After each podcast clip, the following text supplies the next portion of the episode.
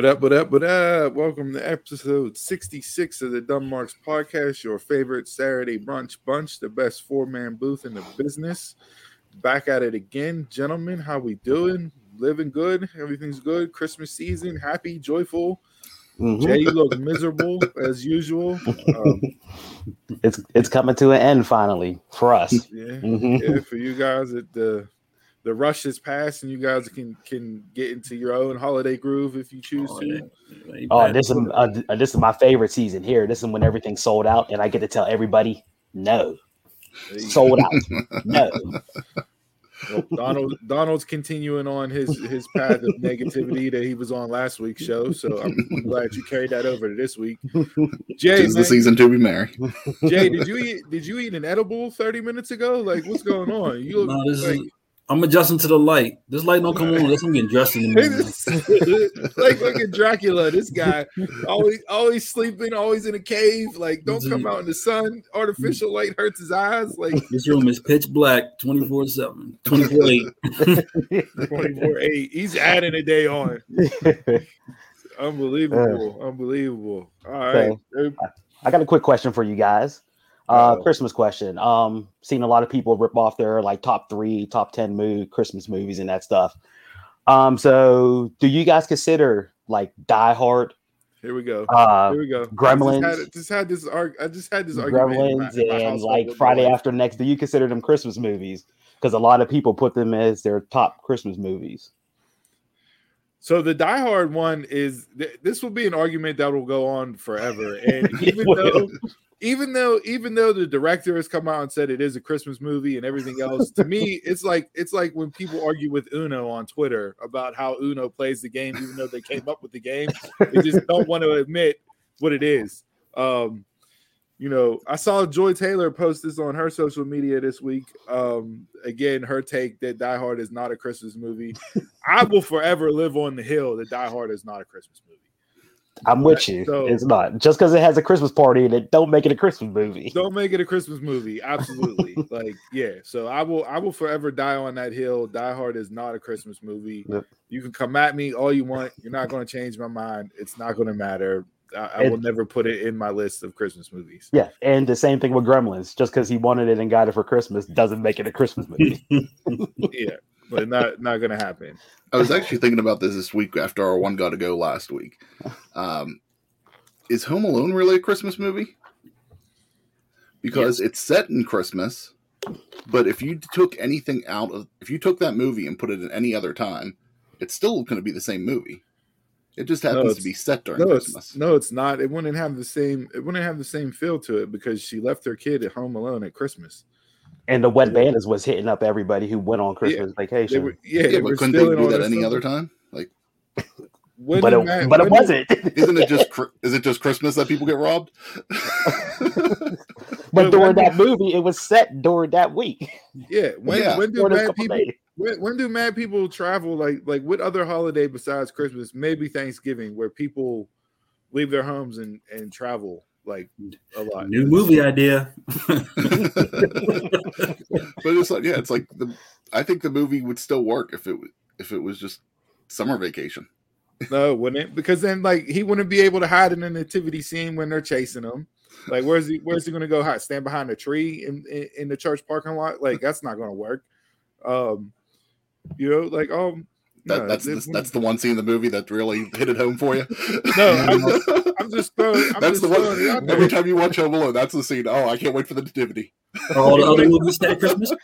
he wouldn't be able to set up the Christmas party where where he scares them out, where the Michael Jordan's going around on the train and, and the music's playing. Like wouldn't no, it wouldn't work if it was set in a different time. Now are all, all the other four set in uh, Christmas? Or five now? I forget about three. It's been so Um, long since I saw three. I never I, saw I haven't seen uh, three or four. I saw five. Five, yeah, is set at Christmas, and it's Okay. awful. Um, but yeah, I've two three. I two's technically set Christmas time. Yeah, remember. Yeah, Yeah, is. they go to, yeah, Yeah. they go to New York. Mhm. Yeah, no, that Home Alone would not work if it was not set around Christmas time.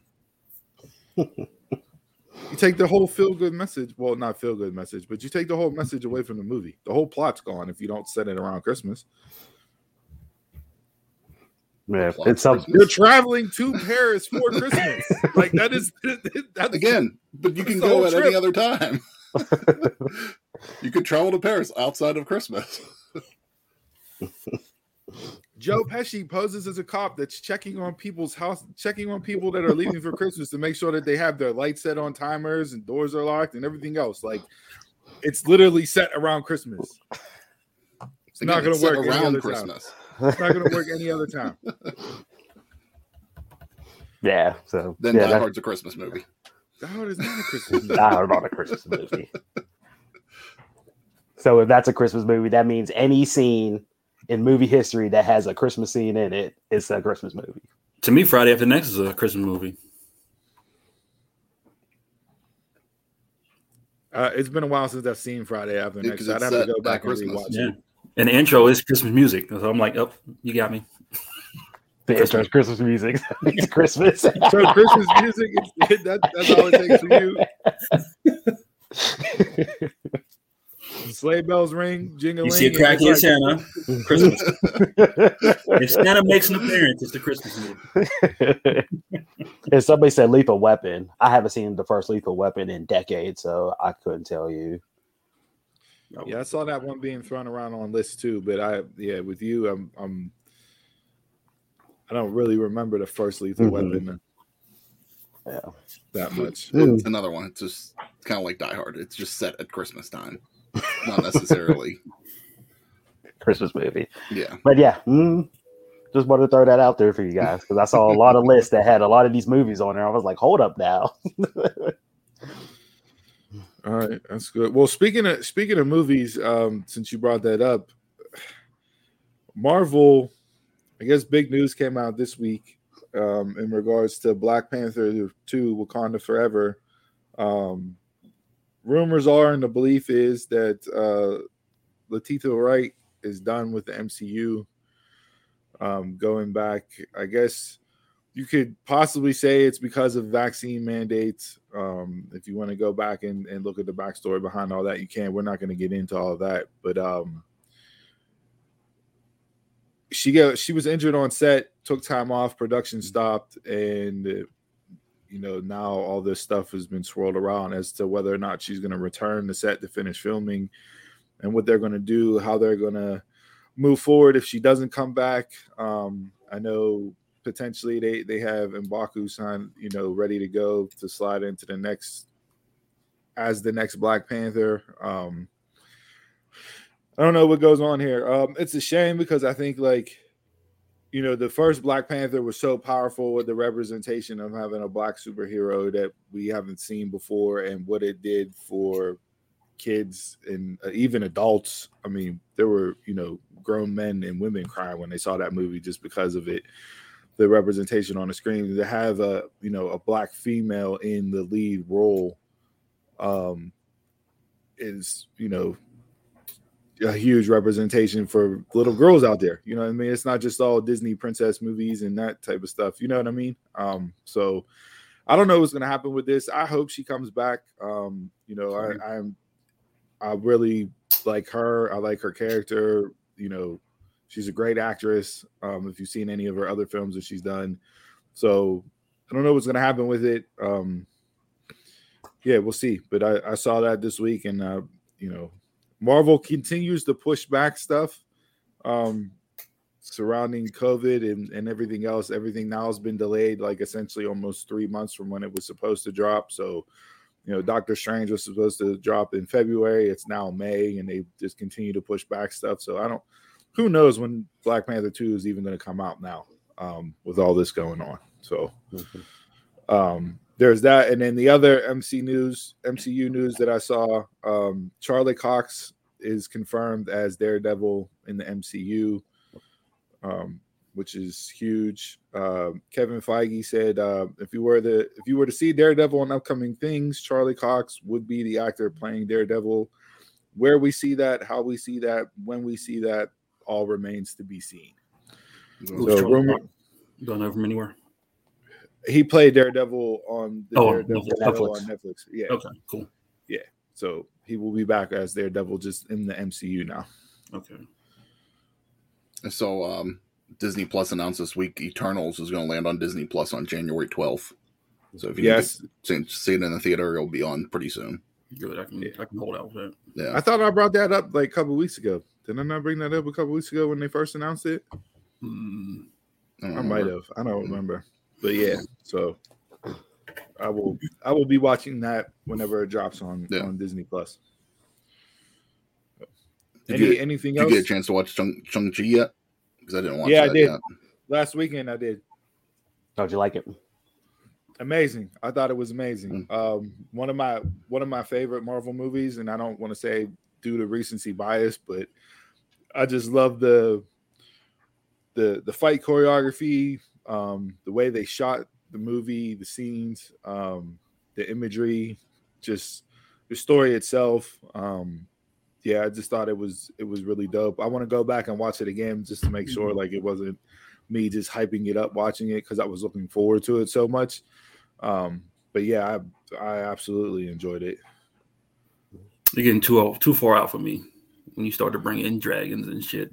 I'm like, uh, that's just me personally. Yeah, I mean, It's just me. That's that I mean, you know, you had that whole you had that, all that with like Game of Thrones. You know what I mean? Like it just yeah. it, it depends on how much you want to suspend your dis your you know your disbelief um which which we do with pro wrestling all the time it's the same thing with movies so like Yeah.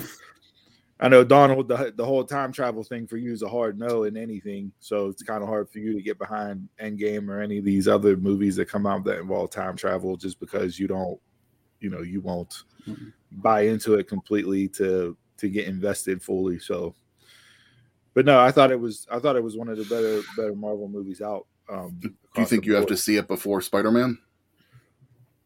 um i would say no Mm-mm, I don't think so.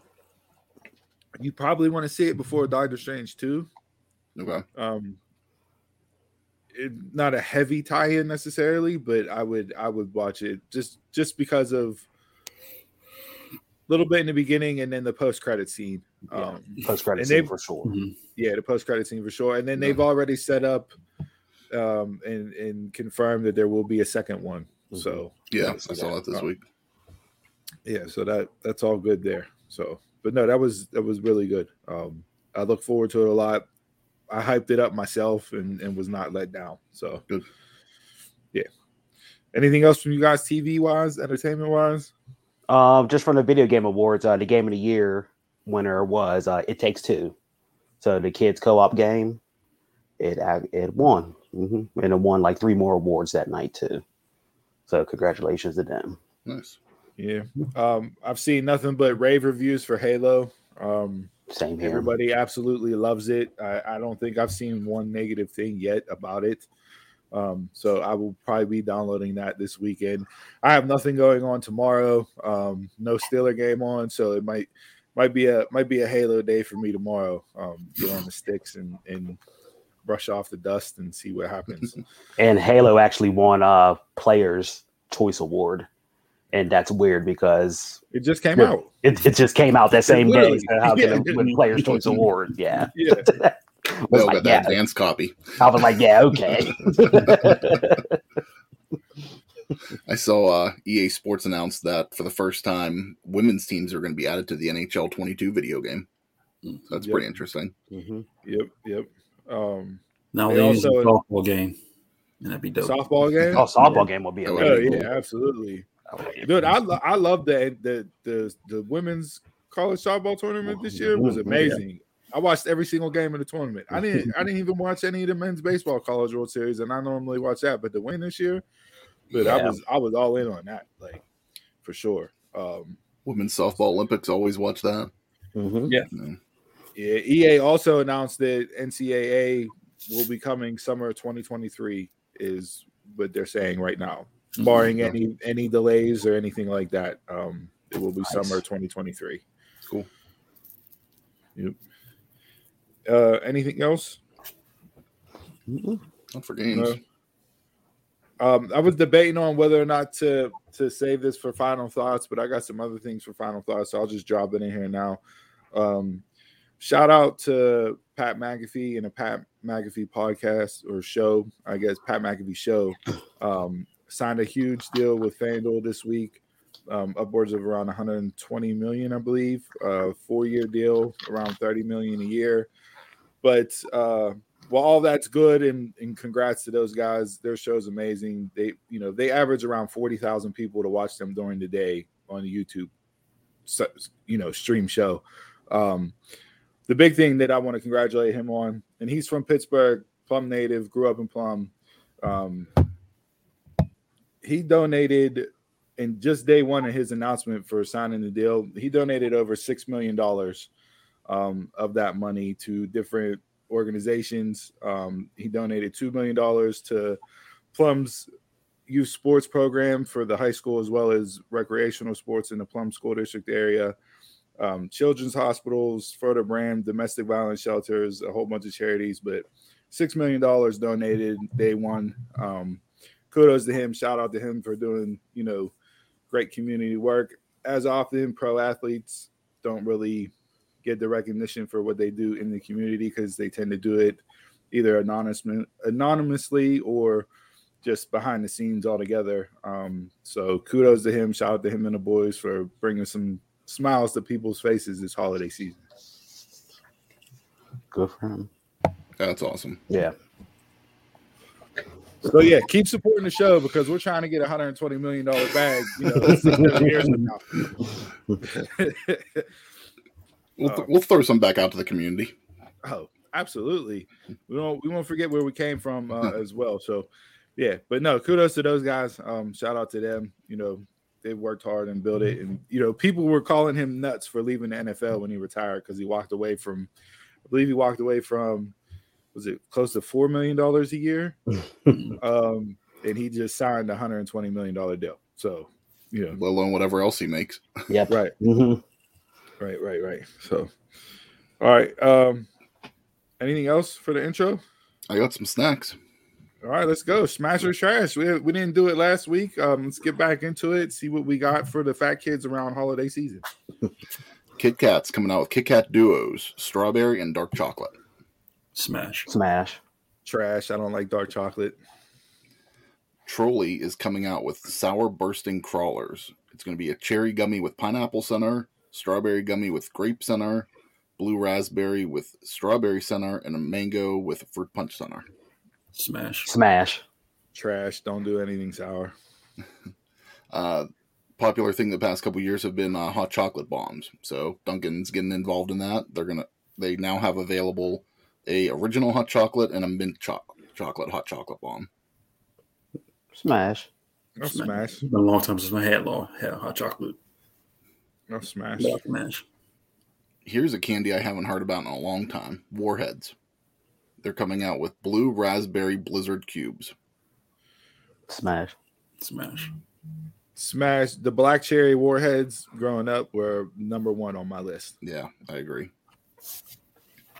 Uh, Pillsbury is coming out with a limited edition soft bake cookie. So already already baked. Smash. Trash. Is, so- is soft bake the best chocolate chip cookie? Was it the Keebler soft bake that they Just have? in general, soft baked chocolate chip cookie. Is that the best cookie? No. Sugar cookie. No. Okay. So just throwing just Yeah. throwing it out there. Seems you guys. Close, close number two.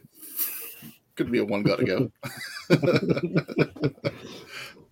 uh, Cocoa Pebbles is coming out with a marshmallow Cocoa Pe- Pebble, so it'll be like chocolate marshmallow inside. Smash. Trash. Trash. Never got into Cocoa Pebbles. Yep. Yeah. Um, a Sam's Club exclusive, Jason. This might be for you. Uh, like Air Puff Corn, a pancake fla- flavor. Trash. What is it? So kind of like uh, the Hollis popcorn. So it's called Like Air. So it's like light and it's all uh, pancake flavored. Smash. Trash. Trash. You Trash. need you need like you need butter and syrup. Like it, it just There's- pancake by itself is not going to do it. Like, Like as much as I hate like the smart pop popcorn and all that stuff, all that health shit, when they add the flavors, it's it's all right, manageable. Uh, this is a re-release. Uh, Pillsbury Grands are coming out with a uh, hot cocoa cinnamon roll. Smash. Trash. Too Trash. much. You're doing too much. Cinnamon rolls are perfect. You don't need to add nothing to them. All right, and two adult beverages. Uh, Stone Cold announced this week that Steve Austin Broken Skull American Lager is coming out on 31622. Smash. Smash. That will be. We will have that on the drink of the week segment as soon as it is available in Yes. Pennsylvania. So we will definitely be reviewing that. If you guys get it before us, depending on where you live, hit us up and let us know how it is. But we will have that on the drink of the week segment. Most likely, uh, um, the brewery that makes it, they're based out of, they're, they're right by LAX. So El Segundo. probably the LA area will get it first. I got my crystal light ready. and last one, uh, Barefoot Wines and Oreo are annou- announced an Oreo Thins w- red blend wine. Pass. No. Or trash. Trash, trash, trash. No, no, do not. No, no, no. That's red, like putting red flaming- wine and that's like- chocolate are supposed to pair be- well together. So No, no, no. terrible, terrible, terrible. that's all I got. All right, let's go. Let's get into Bell to Bell.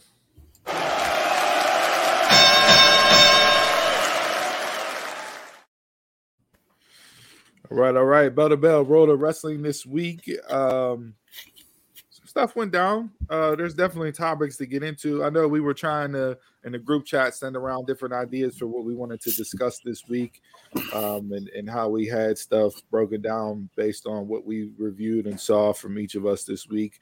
Um, let's go back to Sunday and let's start with NXT 2.0 War Mhm. Games. Uh, did you guys watch the show? I did did. air on Peacock. Um, Watched it, watched it live.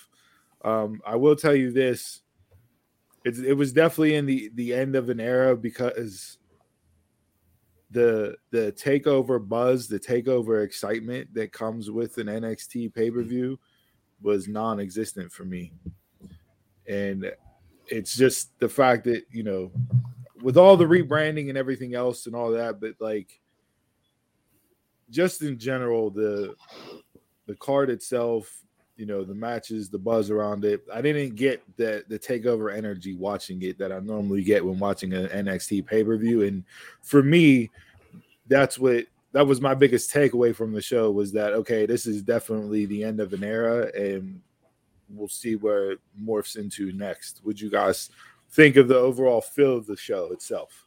I agree with what you said. It didn't give off that feel at all that this is an NXT takeover event, which it wasn't, but you know, it just didn't give out what it used to. But for me, They haven't had that in a while.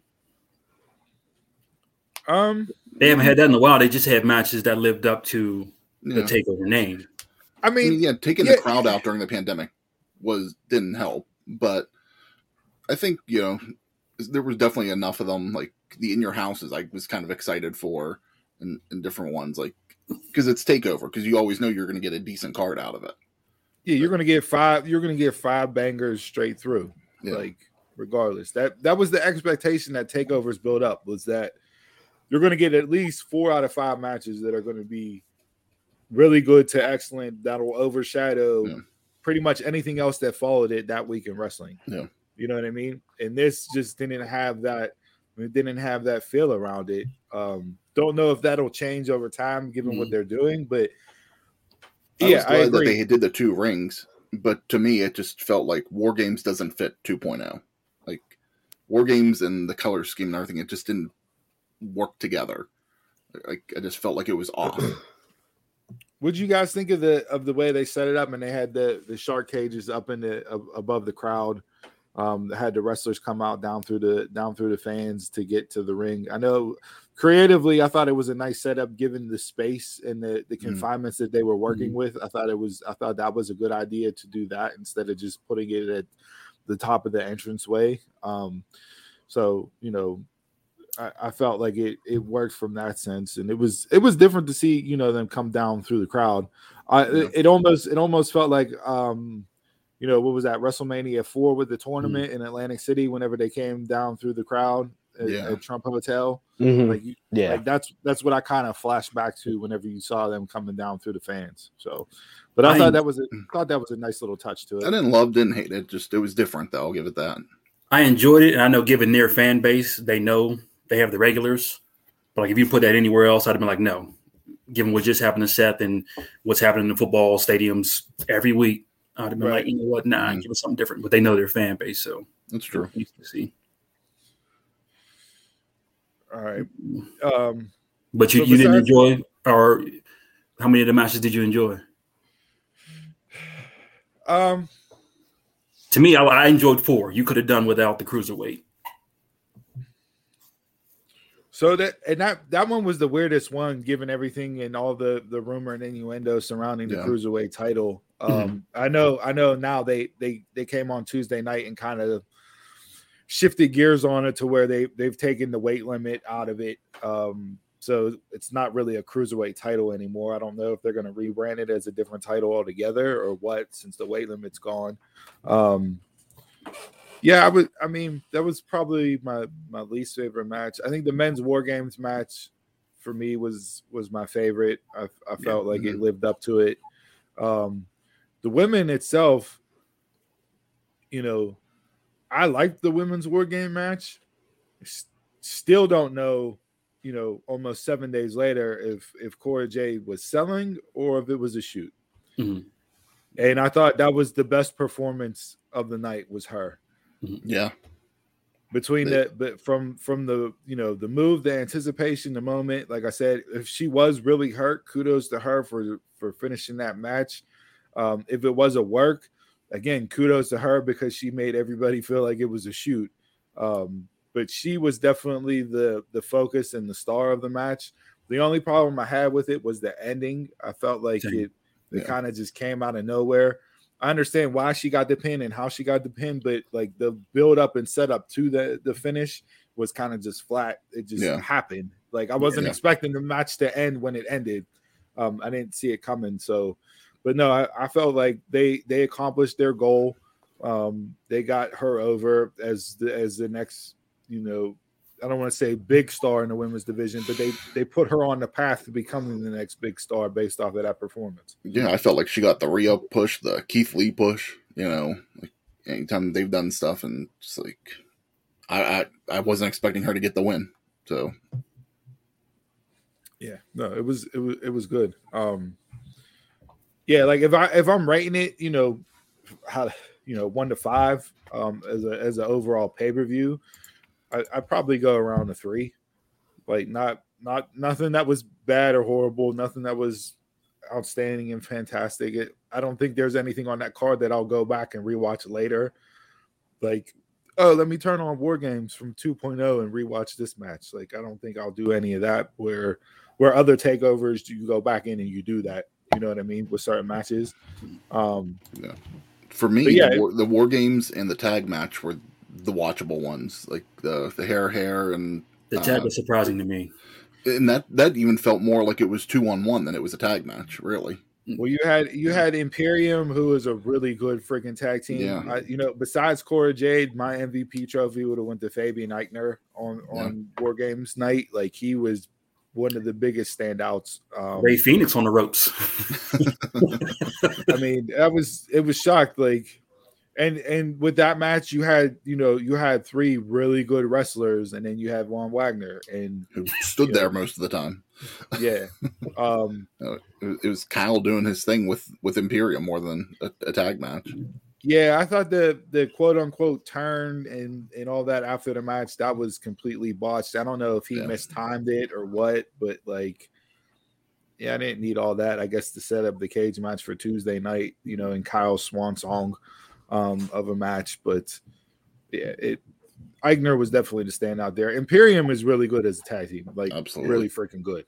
Um, so yeah, I, I I wouldn't mind seeing them get bumped up based off of what they can do as a tag team because Yeah, tag team division on the main roster, as we saw last night on SmackDown, we need some new blood in there. Um, so yeah. Anything else from from War Games that caught you guys out that you want to get into? no, covered it from what I saw. All right, cool. Um, let's see here. Well, wait, let me jump back real quick before we move on. Chris, you posed this in, in your in your um in your list. You say that NXT 2.0 is becoming well, you think it's becoming 1995 WWF? That's actually what I. It wasn't necessarily me that pointed that out. I saw a lot of people talk about that on Twitter during War Games. That you know they go they go this all the gimmicks and everything. I think it's more for the gimmicks, and this is a Mhm. question that subject that we've actually brought up since 2.0 started. Um, that there's a whole lot of gimmicks, and people are saying it reminds them of 1995 WWF. So when we look back on 1995 WWF now, you know we you know, we grew up with that, so it's like it's not necessarily Right. that we hated it while it was going on, but we don't look back on it fondly more than anything. Mhm. You know, it was kind of that when the Attitude Era started, Vince came out and the whole, you know, we're tired of insulting your intelligence, and that was kind of part of that era. So if that era is looked back upon not fondly, and people don't really like a lot of those characters, why are they? Why is Vince doing it again? New generation, um, generation who never saw it before Who doesn't like the characters? We love the characters. because we was growing up with it. but like it was also at that time where it was the characters you know i think that's The- why a lot of people switched over to wcw too at that time because they got tired of the characters and they were looking for something else because they were had outgrown it in a way To so me, is it because they're trying to focus on kids but nxt's also trying to do that tv 14 so that's not the audience they're trying to get to But me, that was before that. characters. Because if you want real life, just go to UFC. I agree. I agree with that. I agree with that statement to to a point, Jay. Where yes, give me characters, but I don't need you to go all the way into the Doink the Clown, Duke the Dumpster Droese, No. Mm. Repo Man. Repo Man, um, you know, Isaac Yankem, um, you know, the the list goes on and on and on, right? Like, don't don't swing the pendulum that far to to the other way. You know what I mean? Like, yes, give me characters. Yes, you you need you need to present a character when you're being introduced. And now that this is strictly developmental, there's there's no third brand anymore, right? NXT is not a third brand. It's it's strictly developmental Yeah. to build and groom people you know, with them, apparently the mandate, you know, you're on like a six to eight month watch list, and then after that, we're going to cut you loose, and you're not going to hang around for two to four years like people have been in the past, riding out their whole contracts. So, if you if you're going to pump pump out people and put people on TV to see what sticks, you know, a la let's just throw throw everything against the wall. Yes, you're going to need a character per, to present to them. I think the whole point with the characters now is that besides giving them something to have them go on TV, it's just to see what type of, I guess, you know, personality these people have. Are they able to get a shitty gimmick over? Like, can Duke Hudson Mhm. really get over being a poker player? Because if he can, then okay, let's learn more about Duke Hudson and give him Mhm. something that he can actually do. You know what I mean? Like, Mhm. it, whether it's a it's right or wrong, or you drew the short end of the stick, and sucks to be you, but if you just throw everybody out as as themselves with with no character then that's not going to work either so just don't swing the pendulum so far to the right where we're back in that day of throwing the clown and duke the dumpster like do i like the tony d'angelo character no i think it's i don't i don't think you need to do that in today's environment but as far as getting him on TV and seeing if it will connect and what he mm-hmm. can do with it to get a feel for him as a Mhm. performer, then okay, I understand it. You know what I mean? So mm-hmm. and I and I hope that they take some of these developmental guys and you, you're talking about the six to eight month time frame. I mm-hmm. hope that they if they see something, maybe they repackage them instead of just saying, "Nope, you failed at this, you're gone." Mhm. Because before we got Kane, we had Isaac Yankem and Fake Diesel. You know, it's just like Yeah. sometimes the the gimmick doesn't work with the person. And, right. You know, if it took three tries to get Kane to where he was, you know, some of these guys, hopefully they don't, like you said, hopefully they don't draw the short end of the stick too often.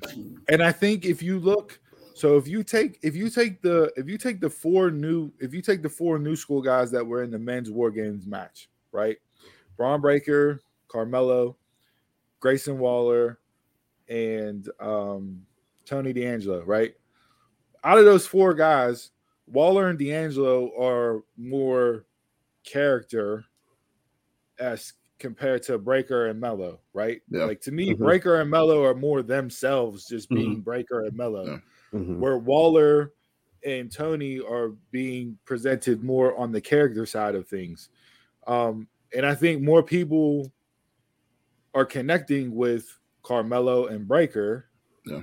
because they're being more themselves than Tony and Grayson. Now, D'Angelo may be the argument that you can have out of those four as far as connecting goes, and we can have that argument, Mhm. but like that that's the that that's the prime example of characters. To me, Grayson Waller is the most character driven guy. The whole I go viral, I'm social media guy, I do things for clicks, you know, that whole deal. And then Bron Breakker is the most probably well, him and Melo, because I think Melo's, you know, that like cocky, cool, you know, type dude in real life too. You know what I mean? Like, but it, if you find a happy medium between those four and present that as a as a character in NXT 2.0, oh, I think they'll be okay. If you go too much further past what Grayson Waller is as a character, then yes, it's going to be 1995 WWF and it's going to completely turn everybody off. No.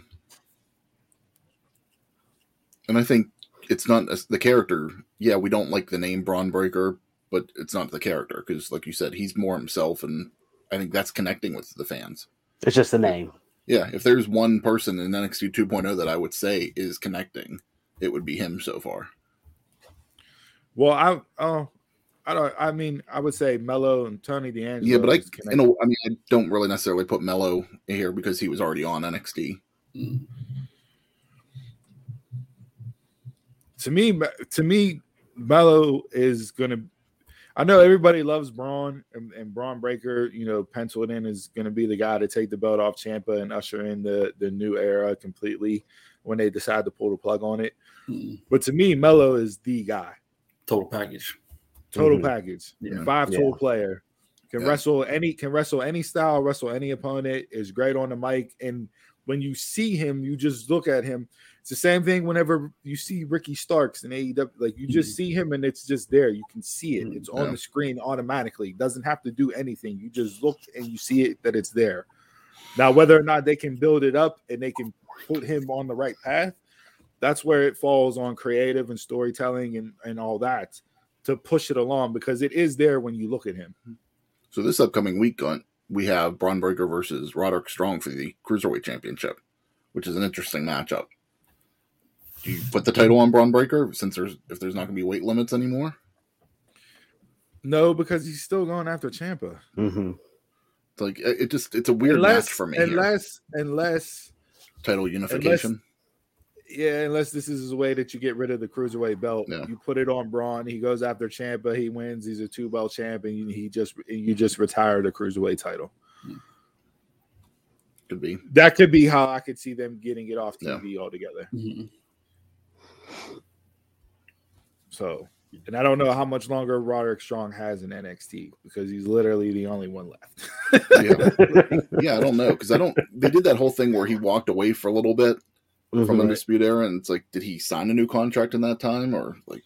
like Yeah, I haven't heard- with that. And it's just Haven't heard anything definitive on that. Yeah, no. So, but that could be a way that you could get the belt off of Roddy, have it on Bron, and then they can just retire it and put it away and not bring it back for another 15 years whenever Vince gets an itch to to bring cruiserweights back.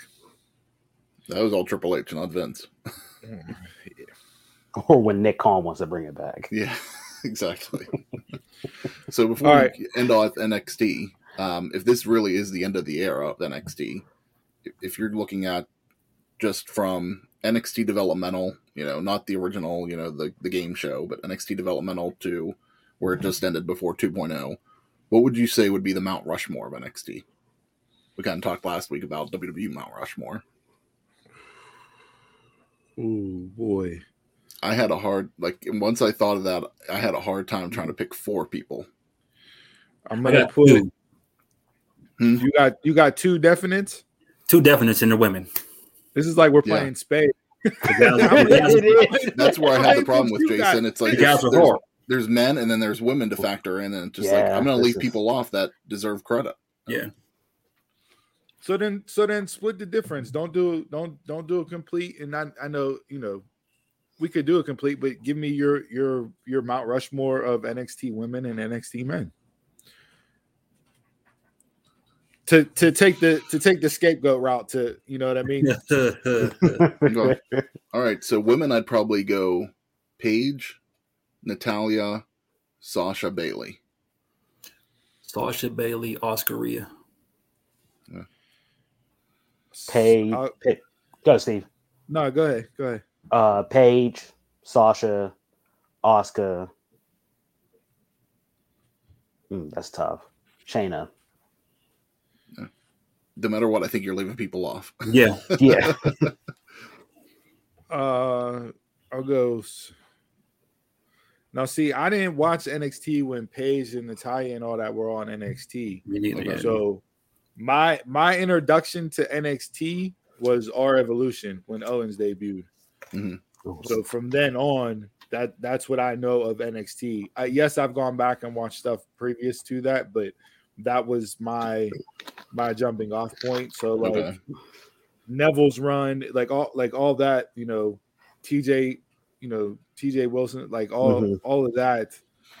I I'm not I don't have enough of a background to put any of those people on my Mount Rushmore. So that that's on me because I'm only going from where I watched till till now. Mhm. So from where I watched till now, for the women, I'll go Sasha, Bayley, Asuka, Io. Will be my four. For the men, uh boy, Adam Cole, Gargano, Ciampa, uh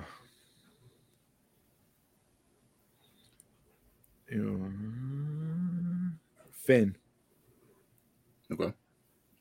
Seth, Cole, Ciampa, Joe. I think I'll I'll go- go. I'll go Neville, Finn, Owens, and Cole. Yeah, Neville would be my asterisk because I know how important he was to NXT and what his run was. But like I said, when I came in, that was the end of Neville's run, Mhm. and that was you know Owens turning on Sami, and they were off the gate and running with that. So like, Oh, great period NXT. yeah, I'll go um, Neville, Finn, Cole, Gargano. Go. All right. Um, it did come out. Gargano is a free agent. He did not reach an agreement. Um, his pro wrestling T store is up. Um, I, he got some really cool merch on pro wrestling tees. Like I'm not gonna lie, I was I was looking at the shirts that he was he dropped. Like those are dope. Um, Next sale. yeah, and and rumors were swirling that you know maybe he takes time away and and actually comes back to the WWE. Um, don't know. You know he hasn't. He's been not that he's been cryptic on social media with his stuff, but you know he's just continued to pound the message of when you bet on yourself, you don't lose. Mhm. Um, so don't know what he's going to do next. Um, where do you think he fits best at when he comes back to wrestling? It depends where the wrestling world's at then. Like so much can change, especially right now. We got if Ring of Honor is like Ring of Honor now, I think he could be a great fit there.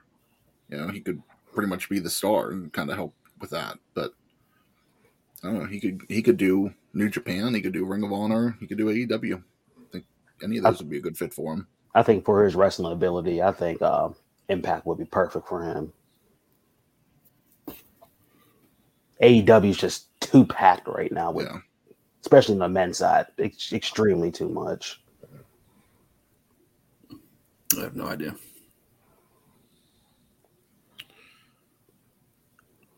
What do you think Ciampa leaves and goes anywhere else? I know he's been very vocal. Is like he's NXT through and through. He's not going anywhere. Didn't want to go up to the main roster. Yeah. Given his given his age and and the injuries that he's sustained, um, do you see him doing a run anywhere else if and when he decides to leave NXT, or do you think he'll just go off in the sunset and and call it a call it a career after that? Go off in the sunset or get like some some like random booking date somewhere. Because if you don't want to travel and you want to runs, Yeah. Just See, quick I can- run. I can see him transitioning onto the like coach producer side of NXT. Yeah. I'd love that. Yeah, if Yeah. he if that's something that he wants to do, I think that would be a great fit for him. You know, to stay in NXT, build up the next generation. If he still has the itch and needs to wrestle, I'd see where see where his friends are at and where he thinks mm. fits best. If he has a plan that he wants to wrestle one more big match or something, know, I don't know. All right, let's uh jump in here. Um main roster WWE talk this week. It's hits, misses, anything catch your eye?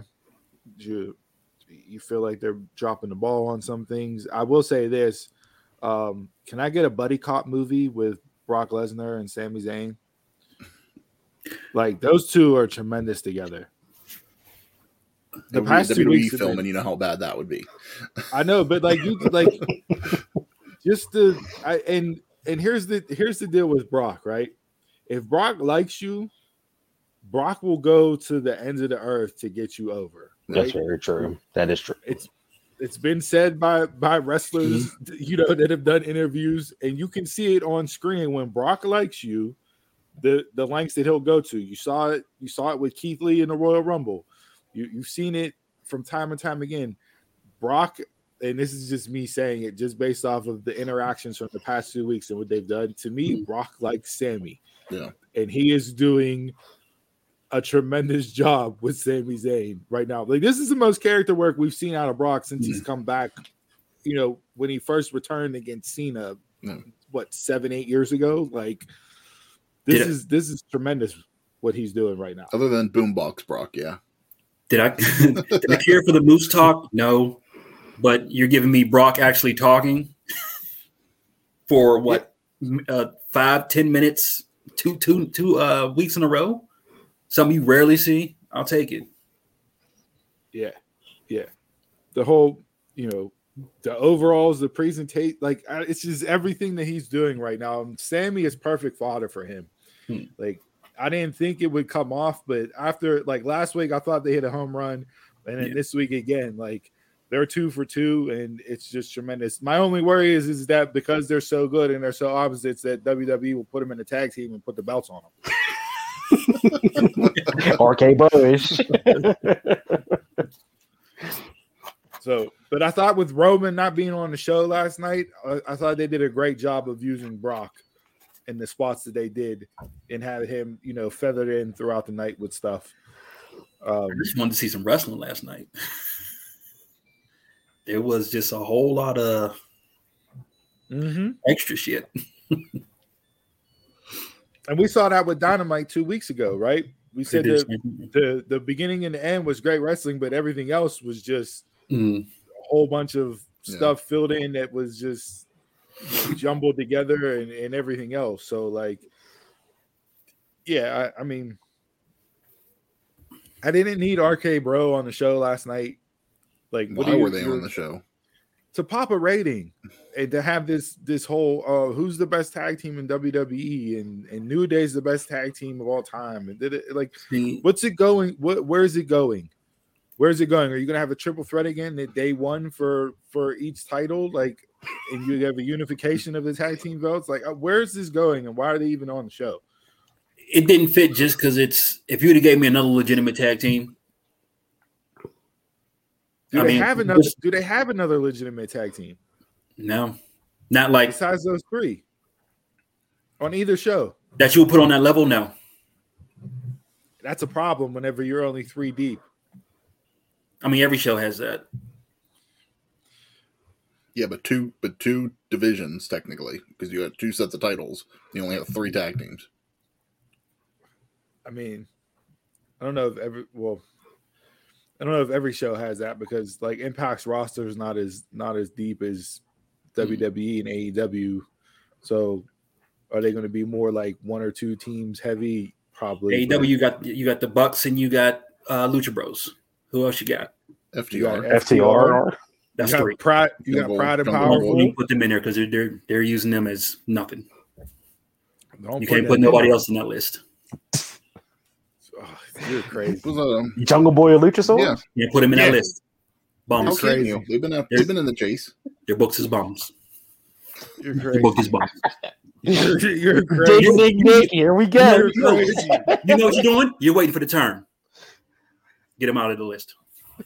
I mean, I'll definitely Hey, can't put uh, AEW private party in there, has- but you can put. A- I think you can put Proud and Powerful. Yeah, AEW has AEW has three or four teams waiting to get Yeah. put into the turn. WWE has none. So to me, that's Los good because you have teams. Los they- they- They broke their undefeated streak last night to Nakamura and Boogs for no reason. You hyped up that they're undefeated and you have them lose in a three minute match. Who was Can't that? remember. Who's Who's, what? Who's, who's Who was the team that lost? Angel and uh, Angel, Angel and and uh, Humberto, Humberto. Uh, Okay. Los Lotharios, the handsome ones. Christian Translated favorite. Humberto. Wouldn't know the guy if we didn't get the picture taken with him. Go get a picture of Alexa Bliss. Yeah, let's give you Umberto first so you know who he is. And look how far he's come. yeah, I know. Alexa, It is. How far it came. Alexa has the five by seven, and Berto got a four by six. It's just- that You got the wallet. yeah, the wallet. Yeah, it doesn't work out. Um, see, I don't. I know what what Santana and Ortiz are as a tag team and what they can do. Now, what I what I hope I'm getting with Santana and Ortiz is what I saw on Wednesday night with Kingston and the interaction with Gar with Garcia in 2.0 and Ortiz there, and they beat him down. Like, give me, and I've been and I called for it as soon as Kingston came in to AEW. Give me LAX. They don't got to be called LAX. Give me LAX. Give me Kingston, Santana, and Ortiz because they're running Impact with them three together, and that was when Kingston was strictly on the mic, didn't even wrestle. Like, give me that. Get him out of the inner circle. Jericho's having, you know, he was hospitalized this week um, for the reasons weren't even known. They, just said some health non-COVID related issue um, on his European concert Fozzy tour. He released Um, a statement. He said everything's he's okay. The doctors just kept him overnight for observation. So. You got you got Sammy with the with the TNT title. Like you can always come back to inner circle, right? Mhm. You can always come back home, right? We saw you saw the Shield reunions, you saw you saw Evolution come back. Like you, you could come back to the original group, right? Give me Kingston, Santana, Ortiz, and let them go. And we see this think- with the Pinnacle right now, where FTR is kind of doing stuff on the side. You know, so you can do it. They're hired hitmen right now, so like yeah, like give me that because to me, last night was the finale of FTR and Lucha Bros. They, I think they, they'll go their separate ways now. They had their they had their three matches. Um, I think they had more than three. Four, four. so in this in this In series, series. Yeah. mhm. in this series because you had, and I think it got bumped out another week because Fenix with the travel delays last week Yeah. couldn't couldn't get here. Yeah, because they had Pac Um, going instead. Oh, Yeah. that was right. Yeah. mhm. So, but you can you have FTR that looks like they're going to move on to Darby and Sting and and rerun that back in Greensboro, which makes sense because you You're know talking about rematches. Cash and. Am I talking about rematches? We're talking about rematches. It's not every week that they're doing rematches yet. I know where you're going with that. I'm gonna, I'm gonna shut that down right now. 'cause Ding, it's not ding, ding, ding. Speaking of Hook, not every week. Not every week. Um, but yeah, no, you can have, you have FTR move on. Um, and then you you can I know the Lucha or the uh, Jurassic Express are set up as the number one tag team now. But to me, the the money and the, the big draw is Santana and Ortiz versus the Lucha Bros. Their their matches and impact were arguably some of the best tag team matches out. Period. would they have like a? They had a lot of match. I think at Slammiversary a few years ago. Yeah, where Fenix really almost died. Yeah. Like literally, like he did a flip outside of the ring and the way he landed on the back of his neck on the ramp. Like I don't know how That's whenever they were in like the nightclub setting, so they didn't have a whole lot of room in Yeah. the air.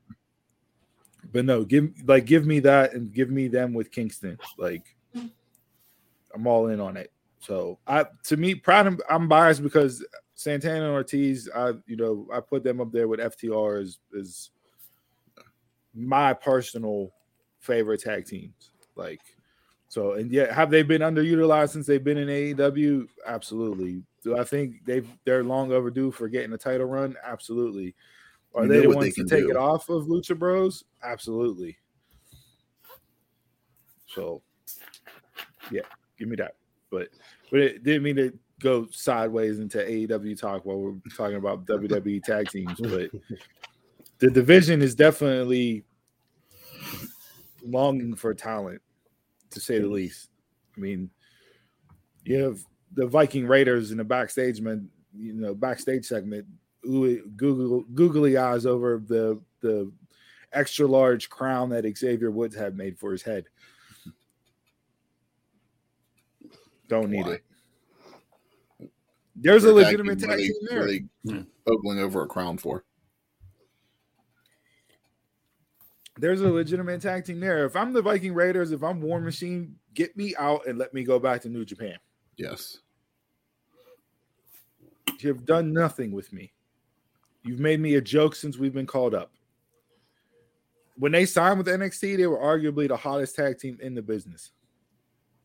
And now they're a complete afterthought. Nobody even thinks of them anymore. They had a good Because run. of They how had, they've been oh. I wouldn't. I don't know if I'll say definitely good, but they had decent run in NXT, and you know, Oh, they were they were over. But yeah, you had them come in with all that steam, and then you just Yeah. completely dumped five gallon bucket of water on them and, and cooled them off to the point where nobody even thinks about them. So, but yeah, What main they roster wise, like, uh, so what I wanted to talk about main roster wise didn't didn't necessarily happen on either show this week. The dark match last night after SmackDown, you had Sasha, Bianca, Becky, and Charlotte in the dark match last night after it went off the air. Four way or tag? Um, I believe it was a I believe it was a tag. Was it a tag? I can't remember. Um, Charlotte and Becky continued their feud as soon as the bell rang. They just went on each other. Mm. Um, I don't know. You know, yes, it's a dark match, so you can do different things with dark matches. Like you know, if you would have had RK Bro come out for the dark match with with the Usos and, and New Day, that's fine. Like I get it. You know what I mean? It's a dark match. You got people there. Um, I don't know where it goes because typically dark matches are used for what? To test the waters, to see the Mm. reaction for what you Mm. want to build up in the future, right? That's what you use dark matches and live events for. Um, so I don't know where this goes, what this means. Like You're waiting for there's- that daily replacement. they're they are longing for Bayley to come. Yes, they are. Yeah. and I don't know which show she's going to be put on, but like because right now the women's division on both shows is super thin. Um, you know, Doudrop and Bianca had a tremendous match this week. Um, Mark Henry, if you haven't heard, go back, go to the Busted Open podcast, listen to yesterday's show with Mark Henry talk about Doudrop. He gives about a three to four minute breakdown about how they've completely ruined. He basically said Doudrop is bullshit, not Piper Niven. The Mhm. name Doudrop is bullshit, and they never should have put it on her. He's like, she's Piper Niven. She's different. She can wrestle. She can go. Like, why do you bring her up and saddle her with that when it failed, and yet you continue to do it? It's It failed with Eva Sometimes Marie. you gotta rise above it. We It talked about failed that with Eva Marie. It didn't. It didn't work. It didn't do No. what you wanted it to do. Eva's released. She's gone. So why not pull Doudrop off TV and bring her back and let her be Piper Niven? Because the character's turned. Turned in what way though? She's probably moving towards Piper Niven, just not the name Piper Niven. But the whole, but like his whole thing is, is why do you have to saddle her with the with the Doudrop name? It's just a name. It's Vince. It's what he does. But the name hurts the character. Like think about where she would be at if she just came on as Piper Niven and she stayed Piper Niven to now with the turn that she's done. The name doesn't hurt the character. And, uh, th- so Red Rooster didn't hurt Terry Taylor. The name absolutely hurts the character. What are you talking about? Nah, when you came There out, was with, nothing Terry Well- Taylor could have done that got Red Rooster over. Just like there's nothing Piper Niven can do to get Doudrop over. It's now not that now that happen. Eva Marie's gone, it's time to drop it because there's no point. if she Eva would have stayed face, she could have got Doudrop, do in. drop, do drop over. no, you're not gonna get seventy thousand people at WrestleMania chanting Doudrop. Yeah, you never know. Johnny Mundo tried getting moist over for six months. It didn't work. It's not going to work with Doudrop. Stay Hey. away from names that re- revolve around water. He got it over. You enjoyed it. No, I didn't. Okay. I don't walk around my house saying that's moist. No. Like the moist- Nobody says moist. Johnny John Morrison does a lot. Uh, but yeah, go back and listen to that. Like to me, that that that's some of his his little. I'll call it a soliloquy because it was just him talking by himself for four minutes Mhm. about it. Um, but that's where, and we we touched on it earlier in this segment with with the with the characters like NXT 2.0. oh. Like you don't you don't need to do that in today's wrestling. Like it don't got to be that far to where it's two drop. Like You, what you out of every single name you could come up with, nothing's wrong. That's with where you Doudrop. settled on. Nothing's Everything's wrong wrong. with Doudrop. Everything's wrong with it. Nothing's wrong with Doudrop. If I have a kid, I'm naming it Doudrop. That sounds Mark right. it. Mark it. It'd be their nickname, Doudrop. It for the long haul down there. So yeah, but dark match last night. Don't know what's gonna happen with it. If it was just a one off, because um, you know maybe they they advertised it locally so they could get more fans into the into the arena. I don't know because they're they can't draw a crowd for shit nowadays. We talked about that. Dynamite was double the size of what Raw was in the same arena a week later. Um, we'll see if it, if anything comes about it on screen wise, but I just thought it was interesting that that you know kind of a la harken back to the the four horsewomen Yeah. back in NXT. So When in doubt, go back to it. All right. Anything else main roster wise? No. Dynamite this week. Um, I thought it was a I thought it was a good show. I didn't watch the first hour live. Um, I was doing some stuff. So I, I caught the first hour on DVR after the show went off the air. Um, not like not like tremendously high show, not a low show. Like I just thought it was a it was a good good show. Nothing to really rant and rave about. I like the swerve in the beginning of the show by Punk playing MJF's music. Um, More mind games. I mean, that's fitting into the that's fitting into their story. So fitting fitting into the story, yeah. Um, you know, left a lot of material out there for MJF to come back with next week on the microphone if they chose to do that because Punk basically went for nothing but low hanging fruit the entire promo that he gave. Uh, you know, bashing on the Islanders and everything else. So um, MJF can fire back on that. But He didn't yeah, I even thought it need was to do yeah, that because he was in the booze even before he touched on on the local stuff. Right, right. um, Rampage last night, I thought was a really good hour. Um, to me, the standout, as you can see, hook gonna hook. I thought the debut was perfect. Yeah, Fuego did a Um, great job putting him over. Fuego- did an excellent job, and I like I like the subtle little things that he did in the ring, without saying a saying a word that Mhm. like makes you understand the character more. So like hey, when he comes in the ring and they're going through the going through the announcing of you know the competitors, he has his back towards back towards them. You know, like I don't respect you enough to turn around and look at you while your name's being announced. Uh, him walking down the referee, you know, intimidation. Like he, you know, I know Taz is his dad, and Taz was on commentary putting over like his actual athletic background and everything else, but like it's legit, you know, um judo and that. Hold on. This is live on air. Hello? Hello? It's got to be the wife. Yes. mhm. You took first and third?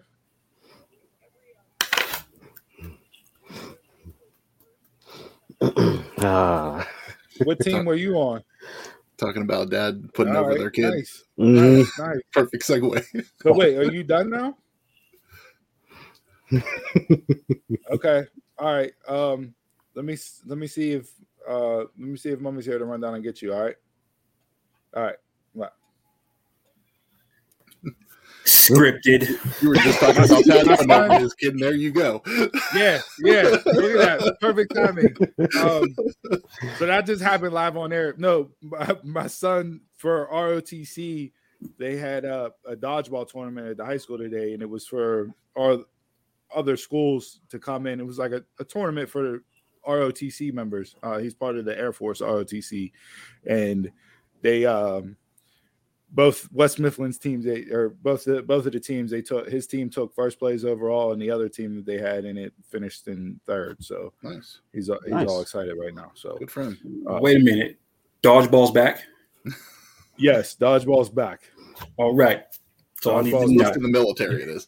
Get, get, Well, get yeah, some- yeah, to yeah, the just Military, Just in the military. back, yes. Military, yeah. yes. So yeah. Um, drop me out for a sec because I need Okay. to. It's, Anything else on AEW catch your eye? we'll let Steve come back and talk about Hook, but uh, I enjoyed the tag match last night. Um, you know, what was the main event we saw? Anybody else watch Rampage? No. no. you can talk about it. I'll My listen. memory's just shit. So, oh, it was Cole and uh, Wheeler Yuta. Okay. So I thought that was a good match too. You Mhm. know, Uh, we know who he won was that. young enough. You know, learn some stuff with Cole. But Wheeler like just Wheeler just nothing but the the the job it out he is. best friend. That's all he is. definitely. You know, you had um you had them after the match. Cole won, no no surprise there. Mhm. But then they just continued elite super elite versus best friends afterwards. So who's Yeah. the better best friends storyline? Maybe. It's just them from the super elite jumping from Jurassic Express. Now it's super elite jumping into the best friends. It's just like enough, enough. Like I want to see Cole do something by himself. Yeah. He is with Orange Cassidy. I'm sure we'll yeah, get the Cole- pay it's- it's that, but I think it's it's, going to lead Cole to a bigger match. Cole versus Cassidy is where they're going to go. Uh, whether you drag that out to Revolution, which they had tickets go on, they announced when tickets go on sale, but did they announce the date? I know it's in Orlando. Um, I think Sunday, March 6th. Okay. So yeah, I wasn't real happy about a Sunday pay per view. I like Sunday AEW on. Saturdays. Man, You're dragging that out to Revolution? I know, you I'm- might get that at the T. You might get that I don't the know. Battle of the Belts, but that, I don't know if that would I necessarily. don't. work I don't there. know. I'm. I'm, Mm. I'm just saying with the because of the amount of people involved. Mhm. you're- you're- you know what I mean? Stable versus stable. You can. You can run different variations. Not that I'm gonna like it or di- dislike it. Like I have to see it play out because we've seen WWE do it to where by the time they get to the payoff, it just completely is pointless and doesn't matter. Um. I do have so one you thing. could potentially see that, but I, you know, who knows where where they'll be at by then.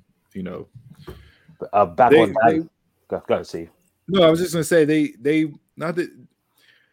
So AEW feels like they rush a lot of things, and I know you have these quarter like they have the the quarterly pay per views, quote unquote. Even though there's some there's more time than four months in between certain pay per views, um, but like like the whole like Bryan and Hangman, like you're doing it. And granted, it's a TNT special. Like they're setting those up for next year, so people know to tune into them because they're going to be basically a pay per view on TV. But like, give me give me a story that I can invest myself in to go from, you know, the the the Wednesday after Revolution and through Double or Nothing. Like that's why I think AEW has to take the next step. Don't just Yeah. hmm don't just rush the dream matches or don't just rush the the the big matches because people are on the internet clamoring for it and want it like give me the storylines it doesn't have to be with everything but give me a couple, give me two to three that I can like that'll carry through to a pay per view to where I'm excited for those payoffs on the pay per view. Because when you look at the last couple pay per views, yes, they've been really good, but has this has the stories built into the pay per view? Mhm. I'm hoping in 2022 they get rid of all of these special dynamites and just focus on quarterly pay per views and quarterly events on TNT, and that's it. Don't give me anything else in between those because they they're doing way too much of that, and because like we have they're they're hyping up Christmas Day Rampage, um, so that's something they're booking. Then they're doing New Year's Smash. Well, um, Christmas the week. Christmas Day Rampage. That's that's that's going to be filmed. You know, obviously that'll Yeah, be be pre-taped, but- Um, But yeah, they they but they said they want to hype that up to be something that people want to tune in on for Christmas Day. So well, I mean, when you look at the numbers they did for the the you know the the Thanksgiving Dynamite, like when you factor in all the the DVR numbers and everything else, like that was one of their most watched shows. Yeah. So we got like, winners coming this week. Then we got Christmas Day Rampage. Then we got New Year's Smash the following week, and then we get TBS debut and Battle of the Belts. That's a lot in a month time frame. I That- hate that. So we'll see. Let let I mean keep check mark this, mark this down, and then once once all that completes, then that's where we can do a recap and and go with either yes it worked, no it didn't, why and why not. Because Yeah. we talk about WWE all the time going month to month Mhm. or you know four to six week period where they just hotshot everything because it's a short turnaround time and how much that hurts the product. Let's see now with AEW doing this, basically six week blow off with all these different events. Let's see if it works. Because uh, I don't think it'll be where I think it'll be too much in a short period of time. Yeah. Like with WWE, where it's just a whole lot of shit thrown and it does none of it really mm-hmm. works. So we'll see if there's positives or negatives from it. But it's definitely it'll be like their first true case study in the scene. Okay, we have a, a tight window here. What are we going to do with it? They're going to give us everything under the sun. So is it going to work or not? Yeah, if they if they take eight events and build up to those eight events only, and try to tell us stories in between on Rampage and Dynamite, I think they'll be okay. That'll it'll be like in the very beginning what they were doing, and that worked. and and this this separation which AEW has has done the they they drew they draw the delineation that after December 31st it's a it's a new season. Yeah. Like nothing, you know, records are erased, feuds are done, we're moving on, we're doing different stuff. So like now we're we're going to get this crossover period where you're having all these events that transition from the end of your season into the Mhm. beginning of your new season. Yeah, and how is that going to work? Is this what you're is this the template you're going to use moving forward? You know to blow off the season and end it big and then you start hot and heavy in the beginning of the year again? Like to me this is this is a test run for how they're going to move going forward. I agree with you chris. I think they'll be better off if they build to the eight events overall and do your your four big pay-per-views and your your four quarterly specials on tnt and build Yeah. towards those with storylines and matches um, but we know Tony Khan likes Bully Ray brought this up, and this is I think this is a really good, a really good um, explanation as to why you you see the shows booked they the way they are with AEW. Um, if you if you know Tony Khan at all, or, or see Tony Khan at all, you know that he's a very busy man that doesn't sit and doesn't set like he's constantly moving. He's constantly busy. He's constantly high energy right? He has you know the jaguars. He has aew he has fulham soccer club. Um not to mention whatever other ventures are going on. Like the man is constantly busy full of energy on the go doing stuff nonstop bam bam bam bam bam you can see that in the booking of his show right because AEW is just constantly in your face, bam, bam, bam, bam, bam. Right? When do you really like? How often do you watch Dynamite and you get a chance to breathe and let something sit in? Like Yeah. it's rare, And right? Go ahead, Jay. is it so they're giving you so much? Are you missing the moments? So Or are you Yes. forgetting the moments? that's the that's that's where I think this this is going to show.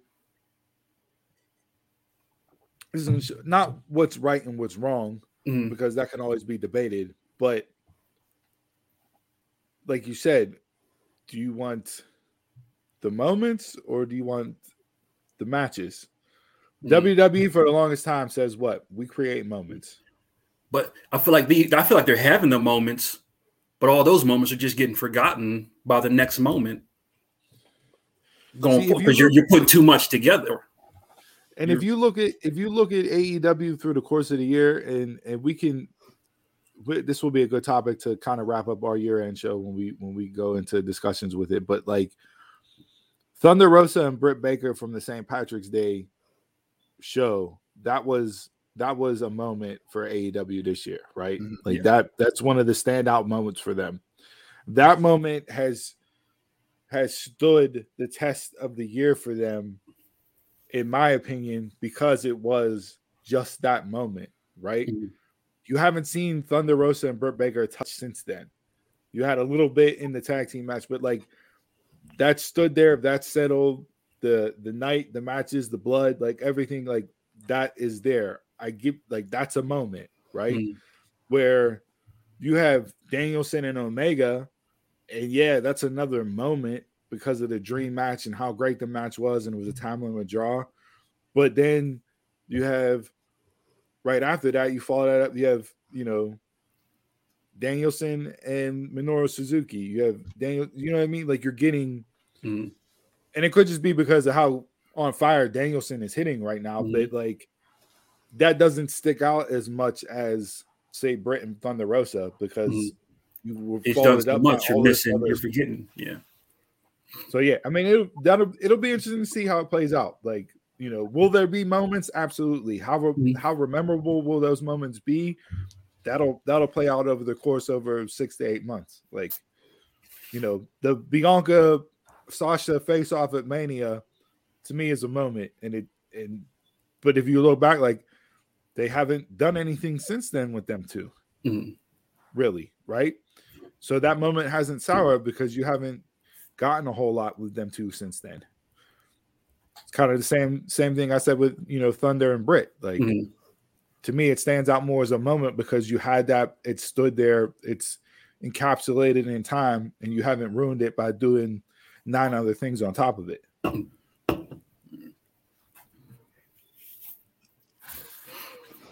All right. Anything else?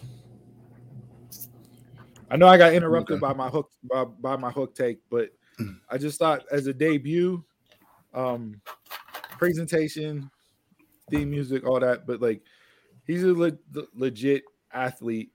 You know, if you if you don't know, go Google actual hook. Like he is Is he a street fighter from the Isle of uh the No, streets of he's not. Staten Island? No, he's not. He's not.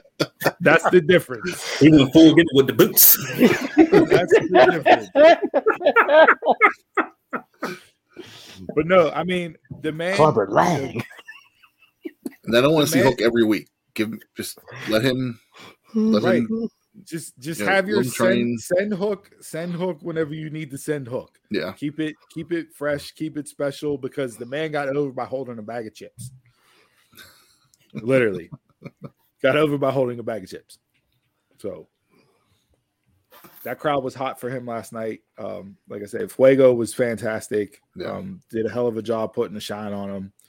Um, I don't think anybody could have done a better job no, to put Hook over in his first yeah. match than Fuego last night. Right. All right. Um, before we wrap up bell to bell, I think obviously we need to get into ROH final battle tonight. Yeah. Um, the end of an era, they are now calling it. Um, we talked about M- Mount Rushmores of NXT. Um, do you have, who's your Mount Rushmore of ROH? Ooh. There's a lot of eras that I missed in ROH too. Yeah, I haven't watched much ROH, so I couldn't even say. For me, I, I go Joe, I go Nigel McGuinness, I'll probably put Jay Lethal in there.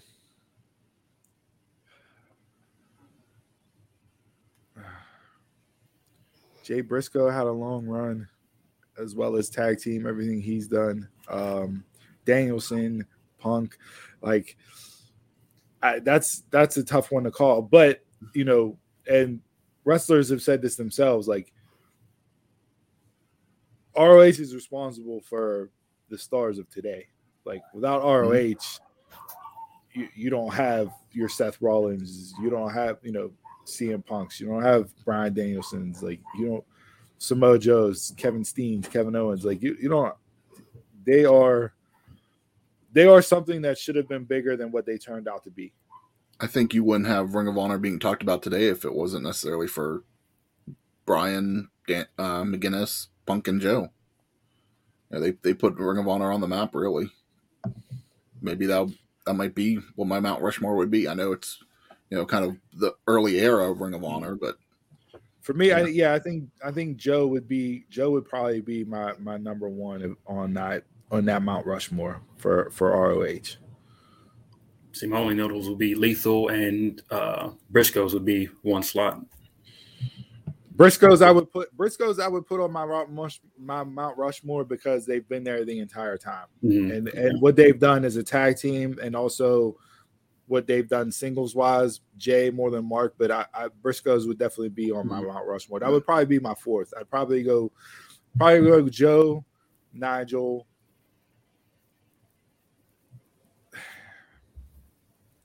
See, I Punker Danielson, Punk Danielson and Lethal would play the the the three spot for me. Any one of those, and then the Briscoes would be my my fourth on the Mount Rushmore ROH. And we, we talked about this. Like the Briscoes for me never did much, like for me to entertain. But hmm. I think they are almost the heart and soul of Ring of Honor. You know, for as long as they've been there and hmm the dedication they've put into that brand. Mm-hmm. You know, like there's nothing that they would do for, for they were there day one. They were there day one, and they're gonna finish up tonight. Yeah. Um, yeah, I, am a huge fan of the Briscoes. Like I can yeah. them give me them an FTR. They've already started the Twitter beef. Um, I'm all in for it. It happens. Can't wait. I'll put Silas up there too. I thought you hate that man. No, that's you guys. I hate that man. I just put him in there because you hate him. Trying to get a reaction. you got one, but that's what that was. The Jason the cheeseburger up there. so yeah, so we'll get we'll get uh what about streamer guy? We're gonna throw streamer guy up there. oh no. Let's hope he goes away. If, if, if Ring of Honor comes back, let's hope he goes away. so we, we get final battle tonight. Um, after that, RH will go away. Um, all all intentions as of right now is that they will return in April um, with a revamped, re you know, new look. We'll see what happens. It's probably going to be talent on you know on like a per shot basis um, for however long they they're doing TV or whatever. However, it's going to look if they if they even do TV. Um, so yeah, I don't. We'll we'll see what happens. But do we do we have the card for tonight? I'll just read it off here. Um, so the, it's an eleven match card. Wow. So, yeah. So right now the pre-show is just a ten man tag match, but they don't have anybody announced for that yet. So okay. Um, we do we do know the kind of the big match that was made earlier. Uh, Jay Lethal versus Jonathan Gresham. Yep. So not sure. It doesn't have it advertised as a title match yet, but on the pre-show tonight they'll discuss what the title situation. So we'll see what happens. Yeah, and that came out of if you guys are living under a rock this week, but that came out of the the fact that Bandito, the ROH World Champion, tested positive for COVID. So obviously he can't be at the event tonight. Um, to me, that encapsulate encapsulates ROH. Your final battle, your champion comes down with COVID and can't be there. You missed like, what, what could have been? Mm-hmm. What what could have been, right? Like that's that's the story with ROH. What could have been? What could have been if they signed the yeah. Young Bucks, Cody, Kenny, like if they signed all those guys? What could have been if they added their name to All Out, presented by Cody and the Bucks and Ring of Honor? What could have been if you capsulated the momentum that you had with selling out uh, Madison Square Garden with New Japan? What could have been, you know, what could have been if Sinclair actually pumped money into it um, and whenever they were the true number two behind WWE. Like it's the story of what could have been. Yeah. You know, and that just to me that summarizes Ring of Honor right there. What could have been. So yeah, Lethal and Gresham. I think those two are are a, a great pairing to quote unquote end of an era. Um, they they've definitely you know Lethal the, the you know has was in ROH as long as just about anybody um, and carried that company for a really long time. He was the guy for a while. Um, and Gresham, to me, he can write his ticket and go anywhere he wants. Yeah. I, I, I might pick Jonathan Gresham as my my breakout star for 2022 if we're gonna if we're gonna do that, you know, beginning in a new year, kind of set up some predictions for the year in wrestling, which I think we might tackle um, as a topic on the show to to start off the new year. Um, I would put Gresham in there as, as a breakout star in 2022 because the man is an absolute animal in the ring. And if you love pro wrestling, you are a Jonathan Gresham fan. What do you do with the titles with Ring of Honor? Like, so do you think you just strip everybody after tonight and then start afresh for the new? Because if you're releasing everybody, you know, Yeah, no, you don't. Yeah, you don't. You don't keep titles on Yeah, anybody. hold Tho- them on.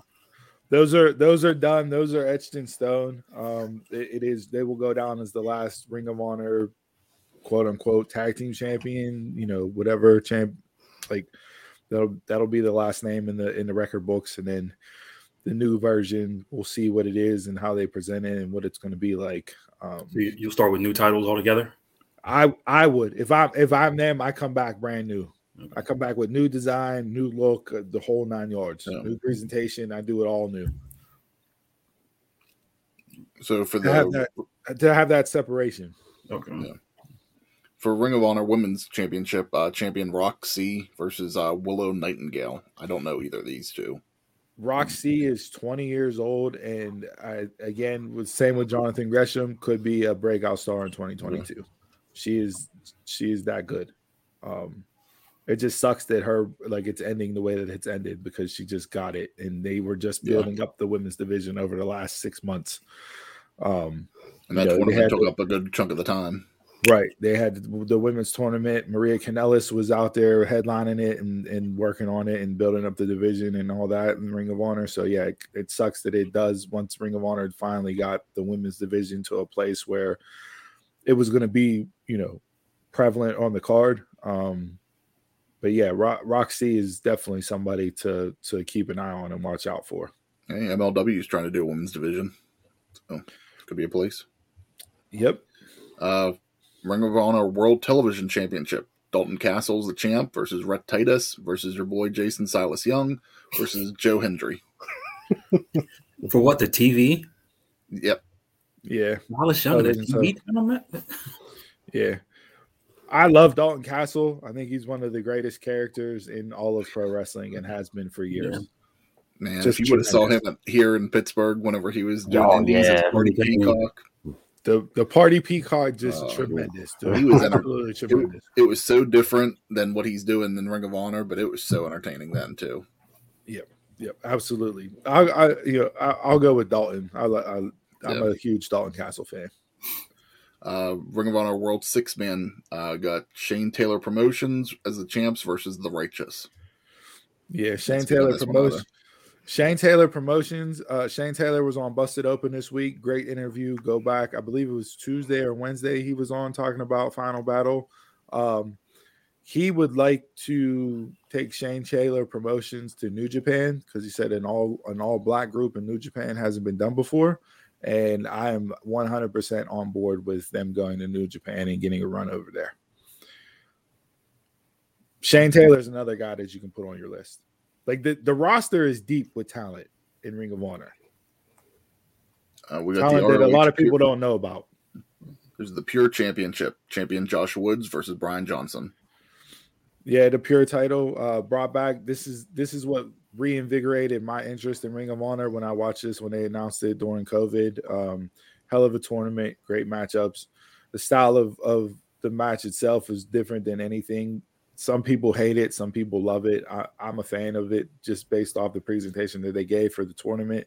Um, so this this will be a, a classic technical wrestling match, which I know a lot of older people like in their pro wrestling. And then the last title match of the night, uh, Ring of Honor World Tag Team Championship champs, the OGK versus the Briscoes. Listen, the Briscoes were there from day one. We said it already. Uh, OGK, Matt Taven, and Mike Bennett. Um, again, also stalwarts. Matt Taven could be, you know, considered a stalwart of Ring of Honor, given how long he's been there and what he's done in that company. Never really saw him as the true guy, um, but he had his run with the with the world heavyweight title, and that, um, to me, you had the Briscoes win, and they go out on top in this one. Yeah. So that's all the title matches for tonight. So Yeah. I'm I'm looking forward to this event. You know, I don't definitely know if I'll watch it tonight, but I'll check it out during the week. I- if you're if you're a wrestling fan, there's really not much going on tonight um, from a viewing standpoint. College football's on the on their break between bowl season. You know, no NFL matchups. Um, NBA game. You know, you can tune in to ESPN to see Seth Curry break the three point record, but besides that, the only real competition for Ring of Honor uh, from a wrestling fan standpoint is U, is UFC 269, and that's if you if you like MMA as well as pro wrestling. Mhm. So if you're if you're not if you're just a diehard wrestling fan, I would definitely go on and purchase Final Battle. You won't be disappointed. Um, and you'll you'll get to get to see some talent that'll show up in, in other promotions starting, you know, in 2022. And what is it? I don't even think I don't even know if Honor Club's full ten bucks or not for the for the month, but Yeah, I don't think it's uh, yeah, I don't think it's that much either. Yeah. So, all right. Anything else from bell to bell or anything that you guys want to touch on? No. no, okay. All right, let's get into drinking a beer. Chug, chug, chug, chug, chug. So I was going to bring uh, this week's segment brought to you by the announcement of Stone Cold saying that his logger will announce on 316 day, but Chris stole my thunder and brought that up in the intro. So uh, this week's segment is just simply brought to you by this week's drink of the week, which is the Blueberry Whirl. It's the Southern Tier Brewing Company's milkshake IPA. It's the juiciest, smoothest IPA on the menu. Uh, let's see. It's six and a half percent alcohol by volume. It says, Welcome to our shake shop where our brewers have scooped up absolutely ridiculous ingredients and smashed them into our brewery blender to serve up the thickest, juiciest IPA. Smell them hops. You definitely do. I smell So what's, blueberry. interest, what's As I'm pouring this, it, the blueberries coming out a little bit What's- more. yeah, what's interesting on the can as well, it breaks down the ingredients. So it has malt, it's a two row plow flaked oats, dry hop with citra, mosaic, amarillo, and azacca, azuka. That's probably the blueberry. Sounds like In whenever we were to the kids and having to read segment, read paragraphs. And yeah, like I, I want to yell popcorn and pass it off to somebody. Jesus. um, milk sugar and then blueberry and vanilla. So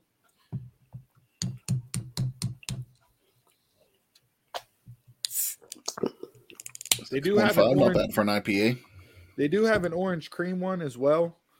I've had Um, that. I'm not a fan of that one.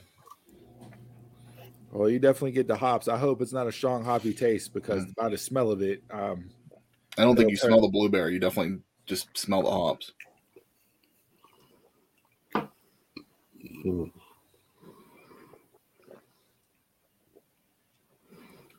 I will say this: this is by far the best tasting IPA that I've had on this show. And you know me, I do not like IPAs at all. But this is You like this better than the Broken Skull IPA? I like the broken skull a little better. thi- to me, this is smoother than the Broken Skull. I get more of the hops in the Broken Skull than I do this. For me, that's a drinkable IPA, the Broken Skull. It is it is drinkable, but uh, for my palate, with Yeah. like as far as taste goes, this is the best tasting IPA Okay. that we've Okay. had. And To it's me, not this- even This was better than the Broken Skull to me. Dang, you killed it already. Yeah. I hate blueberry. Blueberry's trash, man. As a flavor, as a berry, as a color. Oh, As a taste. man, Blueberry. gosh. Cut this man off. Damn. Unless it's the flakes in Jiffy Mix, That's not even real blueberries. and that's that's that's the reason it's good. Unnatural. Artificial. Yeah, this guy. No, I I am I'm all in on this. Um yeah, I would I would get this a couple times over for sure. I, I I got nothing bad to say about this. To me, this is good, smooth, extremely drinkable, not an overpowering blueberry flavor. Uh, I think it's sweet enough. You know, would I consider it to be, you know, quote unquote on a milkshake level? I don't know how Yeah, I wouldn't have how much you can you can say a, a beer will taste like a milkshake. Um, It was smooth. Give it that. yeah, like thi- this would this this is a this is a thousand times better as a milkshake compared to the peanut butter stout we had last week being a peanut butter stout. Like yes. they did a way Yeah. better job matching up flavors and everything else and making it into what they said compared to that one last week. So for me on a sumo scale, uh one to five sumos, I'll go four sumos for the for the blueberry whirl. Coming down that hill, that blueberry's trash. But if you give me one, I'll have another. This isn't bad. I'm I like it. You know, I don't know if it'd be my favorite IPA, um, but I drink this. I I I'll kind of tag along with Jason. I'll have another one of this. Not sure if I'd just drink this consistently, like just grab a six pack and have that in the same night, but I'd grab this again. As someone that had the orange milkshake IPA at Southern Tier 2, this is hands down so much better than the orange one. Because the orange one just tasted almost just like you were drinking orange juice only. You didn't get any beer flavor or any. So what now? You might like that one. We need to try that one. Um, so yeah, I didn't really care for that one at all. Um, would actually like a little bit more blueberry flavor in here. Um, I haven't really been into the whole milkshake IPA before, but you know, I would definitely drink this again. I'm. It's a good IPA. I'm gonna give this a three. This is uh the second best IPA I had. Uh, like I said, I like the Broken Skull a little bit better. This is smooth. I'm with Chris. I wish there was more blueberry in it because blueberry is my second favorite fruit. But uh yes, I'll definitely give this a 3.5. Here we go. Positive reviewings all the way around for the blueberry whirl. If you're out and about and you see it, pick it up, try it, hit us up on social media. Let us know if you enjoyed it as much as we did on the show. And to good ships and wood ships and ships that sail the seas, the best ships are friendships, and friends will always be.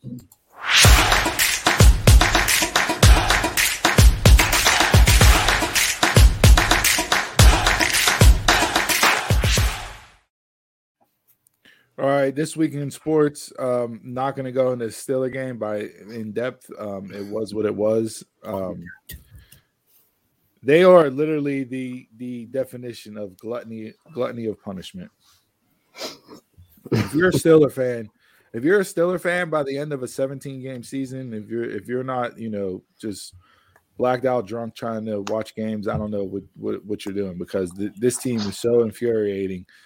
Um, down 29 nothing to come all the way back to be down by eight to throw a last second touchdown pass only to have you know the the the announcer saying Freiermuth dropped that pass are completely wrong. He didn't. No, throw he got he got punched out. Har- Harrison Smith made a hell of a play on Yeah. that pass to break punched it, it out. That was, yeah. That's that was an defense. all yeah, that was an all pro safety making an all pro play. Like that that's why that man's paid as much money as he is.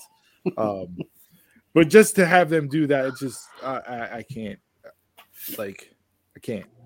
I can't. The only reason I, I turned it on, it was 29 nothing when I turned it on, right? Same here. Because I was sleeping And- the first three quarters and it was and I have I have Najee Harris on my fantasy team. It's it's the final week of fantasy playoff before fantasy playoffs. If we win this week, you know, I get some cash money for having the best record in the league. So I'm a little invested to see what Najee did. Turn it on, and I'm like, oh boy, might be in for a long run. And Najee scored a touchdown. So I was like, oh, I'll keep it on. Najee scored another touchdown. I'm like, oh, okay, this is great. Let's go. Feed him the ball some more. And then I, I sat there and, and by the by the way that game ended, I'm like, why did I do this to myself? Um, it's just, it's it's time to rip that band-aid off. It's time to it's time to wholesale rebuild. Um, so Chase Claypool needs needs to be benched this week. Period. So I'm out. I'm here, to, I'm here to defend. No, Mr. you can't. No, No, you can't no defend him. Yes, There's no you defending. can defend Claypool. There's no defending it. How? yes, you How? can. How? If he was on the sidelines and did that, one thing. He is right next to the hash mark where the ball's supposed to be placed. Doesn't so it's matter. overblown. Doesn't It's matter. not overblown. overblown. He lost 14 seconds because of it. It's overblown because somebody else 14 wanted the ball. Run off the clock. 14 He was he was where he's supposed to be. The ball's gonna be No. down right there. You want him to run it back to the ref, clock. That's inex- yes, that's what you're supposed to do. That's inexcusable. but the ref is coming to where you're you're exactly at. That's where the ball's gonna be spotted. you cost Right where he led is where the ball's gonna be spotted. Seconds. 14 seconds. Because you want somebody because somebody else wanted to be Mr. Hero, snatch the ball and do all that. No, because somebody else was doing their damn job right and knew that you shouldn't be posing with the ball with no timeouts and 30 some seconds left on the clock. If everybody got to come to you, the position No. where you're downed is where the ball's gonna be spotted. a- there's no defense. in that. That is the worst. Yeah, it's take. Defensible. good- that's a good It's, it's defense. the defendable. worst take you've ever said. It's defendable. the defendable. worst. No, it's not. You're absolutely crazy. You want him to get up and run the ball back to a, to the ref? That's coming. To you. Yes, yes, Yes. That's coming to you. Yes. damn. Yes. Get up and bring the ball back. And To where? You're Because you're he- where the ball's gonna be down. that. you're where the ball's gonna be spotted, but he's faster than the ref coming there. You run and to then the you got to run pick back across the field to your position. Yes, And then Don't you get- don't don't. And then, Yes, you get on that, and then you get on the bullshit afterwards talking about, oh, I knew the situation and this and that. didn't And know the situation. No, if you knew the situation, your ass wouldn't be posing after catching a slant pass on fourth and one. So you want him to pick up the ball and run to nowhere, pass it where the He's ball. running to the ref. He's running to the ref, Or you could have just put the ball where it to go where it goes. or just put it down. There's no It's the same like, thing. posing with the ball. But it's the same thing. It's it's it no down. time. It's the same thing. Jay, you're Somebody's literally, throwing the ball away, and that's the other. literally the only The person on the entire defending. planet, Because I'm the only one seeing. this world that is this world that is encompassed by Because I'm the only one seeing that where the ball people, was and you're the where the ball was going to be spotted. You know, you know why you're sticking up for Chase Claypool because you're a tall, skinny, light skinned dude. I was That's gonna about the exactly why face you're paint, too. sticking up for Chase Claypool. Look, I ain't have black, There's black eye no black. reason to defend. There's no, there is no reason to defend him. You And there's no reason to bash anything to defend him. There's no reason to bash it. Situational. Are Situational you football. kidding me right now? Nope. Situational. Nope. Situational. Situational. The ball where he was, where the ball's supposed to be spotted. Yeah, he needs to situationally sit his ass on the bench and realize that you can't do that in that situation. You can do it. The man, the only thing he's good for is fighting outside a bar. You can do it. Trash. Run it back to a ref that's running to you. That's Trash. it. Fuck out of here. Trash. 14 seconds off the clock. No timeouts. 14 seconds because you want Somebody want to be hero and snatch the ball. Eh, you want to do your little point pose? Eh. Oh, shoot me on TikTok. Eh. Oh my God, I'm such a, I'm such a. Eh. No, you're fucking trash. Sit your bum ass down. terrible, absolutely terrible. I wouldn't start him this week. Sit your ass on the bench the first quarter. Fucking watch the game and learn how you're supposed to play in the NFL. Fucking bum. And everybody's showing clips of people running clear across the field. They hand the ball back. My man's right here where the ball's supposed to be spotted. Get the fuck out of here. No, you're crazy for this take. Like absolutely crazy. This is by far. Yeah. We've been doing this. We've been doing this show since September 2020, and this this right now on this day, December December 11th at 12:44 in the afternoon, is your worst take you've ever given on this show. The worst take. It's overblown. The issue was It's overblown. not over. It's overblown. You're one of one because you're It's the only overblown. person. saying- You are literally the only person saying. Two and two, because me and Chase agree. The comment section's open. Just putting that out there for people. Oh. Yeah, clip this, clip this, clip this, and put this out there, and let this man just sit in his in his room. You you know what you need to do right now after giving that take? You need to turn all the lights back off. That'd be great. That'd be great. Shut the electricity off. Shut it down because you don't deserve to even be seen on this podcast anymore after giving that oh, trash ass take. Overblown. Terrible. Overblown. Bum ass receiver. Overblown. Terrible. Bum. Is this Reason what happens win the whenever game. Delta Bell's too calm? You guys got to throw it in this week in sports. Terrible. Bum. Absolutely terrible. Moving on. I can't believe you just said that. Like I don't, I don't even know where to go after that. Um, Army Navy game is today. College football. Um, my favorite game of the year. Um, I said last year on last year's episode um, the reasons as to why, but uh, it's definitely a bucket list item for me to go to an Army Navy game um, in my lifetime. So I will be tuned in like I am every year watching this game. Um, significance of it for me is more personal than it is just a fan of it. But as a fan of it, the tradition, the pageantry, everything else that goes along with it. And it wouldn't be Army Navy if it wasn't shitty weather uh, every year. They're either playing in a blizzard or pouring down The rain everything else. Yeah, Remember the so- fog last the, year? the fog bowl was terrible. That was absolutely terrible. But yeah, so but eh, like I rolled up, I I woke up this morning and looked outside and saw it raining and everything else. And even though the, the- the game's being played in Philadelphia, which is on the other side of the state, you knew that it was going to be um, a, a, a crappy weather day. So um, I'll be I'll be tuned into that. Uh, Heisman Trophy presentation is tonight. Um, I fully expect Bryce Young of Alabama to win the trophy. Um, Kenny Pickett is one of the other finalists to Pitt quarterback. Aidan Hutchinson, the defense end from Michigan, and CJ Stroud, quarterback from Ohio State. I I stopped enjoying the Heisman Trophy years ago. Um, it's it's an all quarterback award. Yes, we had the streak broke with with DeVonta Smith last year, but to me, it's just a, It's it's an all it, it's it's an all quarterback award. Um, period. But you know, shout out to to Kenny Pickett for being a finalist, first finalist since um since uh Was it Dan Marino? no um Was Larry in there ever? yeah Larry Oh, Fitzgerald. Fitzgerald. Okay. Okay. Okay. You talk about overall player for Pitt. Okay.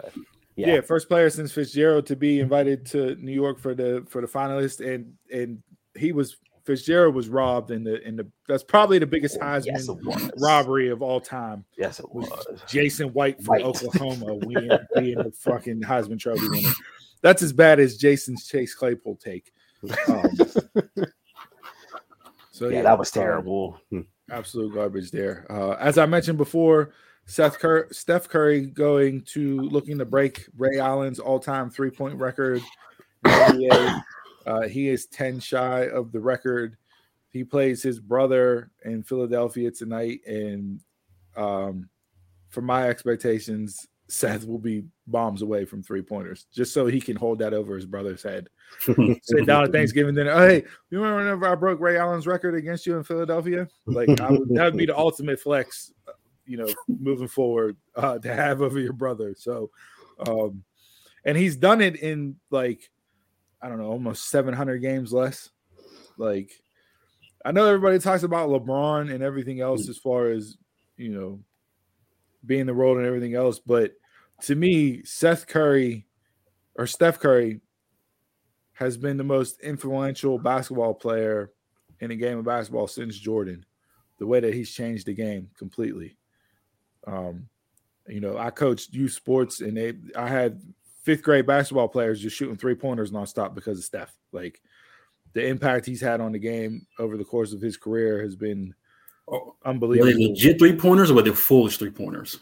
No, it was it was like middle school gym three pointers that they shouldn't have been shooting. the full court. Gonna Yeah, like throw yeah, it up from no. anywhere. no look. yeah, like. But no, I mean, it, and he's you've seen it over his course of the time in the NBA. Like the the way the game the game is played outside in now, and it's no longer inside out. So, um, kudos to him for whenever he does break that record. And UFC 269 tonight, huge card, um, big time card. I I'm pro I'm, I might fork up the dough to watch this pay per view tonight because of how good this card is. Um, Got two title fights. two title fights. Uh, if you got it up, you can read off who it is, read, read off who it is. Um, Uh, I got a lightweight title fight. Um, Oliveira versus uh, Poirier. He, that's uh, going to be a banger. Charles Oliveira is arguably best pound per pound in the world. Dustin Poirier is amazing. Um, that is going to be just I, to me. That's going to be a banger, potentially fight of the year between them two tonight. And then you got women's bantamweight champ Amanda Nunes versus uh, Julianna Peña. The goat. Amanda Nunes, Amanda Nunes is by far the most dominant pound per pound fighter the UFC has ever seen. And I'll argue that against anybody. I don't care that she's a woman. She's the best pound for pound fighter the UFC has ever seen. So will she continue her dominance like she always has? I would uh, say yes. I don't know what the odds are on FanDuel. I didn't look at it, but I know the last fight Amanda Nunes was in, you had to put up like fifteen hundred dollars or two thousand just to break even. Like that's how that's how big the odds are. So like that that that right there tells you all you need to know about her dominance. The fact that you know she's minus fifteen hundred going into a fight. and then you also got Sugar Sean um, O'Malley against uh, Cody Garbrandt. Them, them, two had to be, them two had to be separated at the weigh-in. That that will be that fight will probably give you a knockout of the night. If I had to bet, because that that's going to be just bombs, bombs over Baghdad in that fight. So if you if you want to put money for a knockout of the night, that's the money. That's the fight that you put your money Okay. on, for sure. So yeah.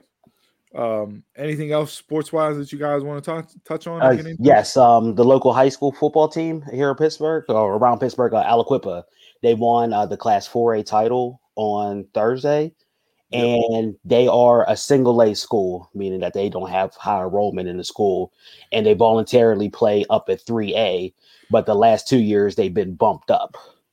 So now, after this year, they're getting bumped up again to 5A, and there's a big controversy going around and all that because they winning too much. They say, Okay. Yeah, they're being punished for winning. Um, yes, which Mhm. is just a ridiculous notion. Um, Al- Aliquippa, um, as a as a team, as a community, and everything else, like they like that's what that that's what that community.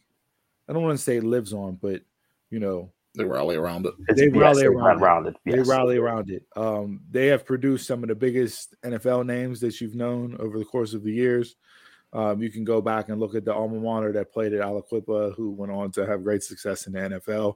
I'm not going to run through the names now, but just Google it and pull it up, and you'll see Yes. some of the names of, of all time greats that played at Aliquippa.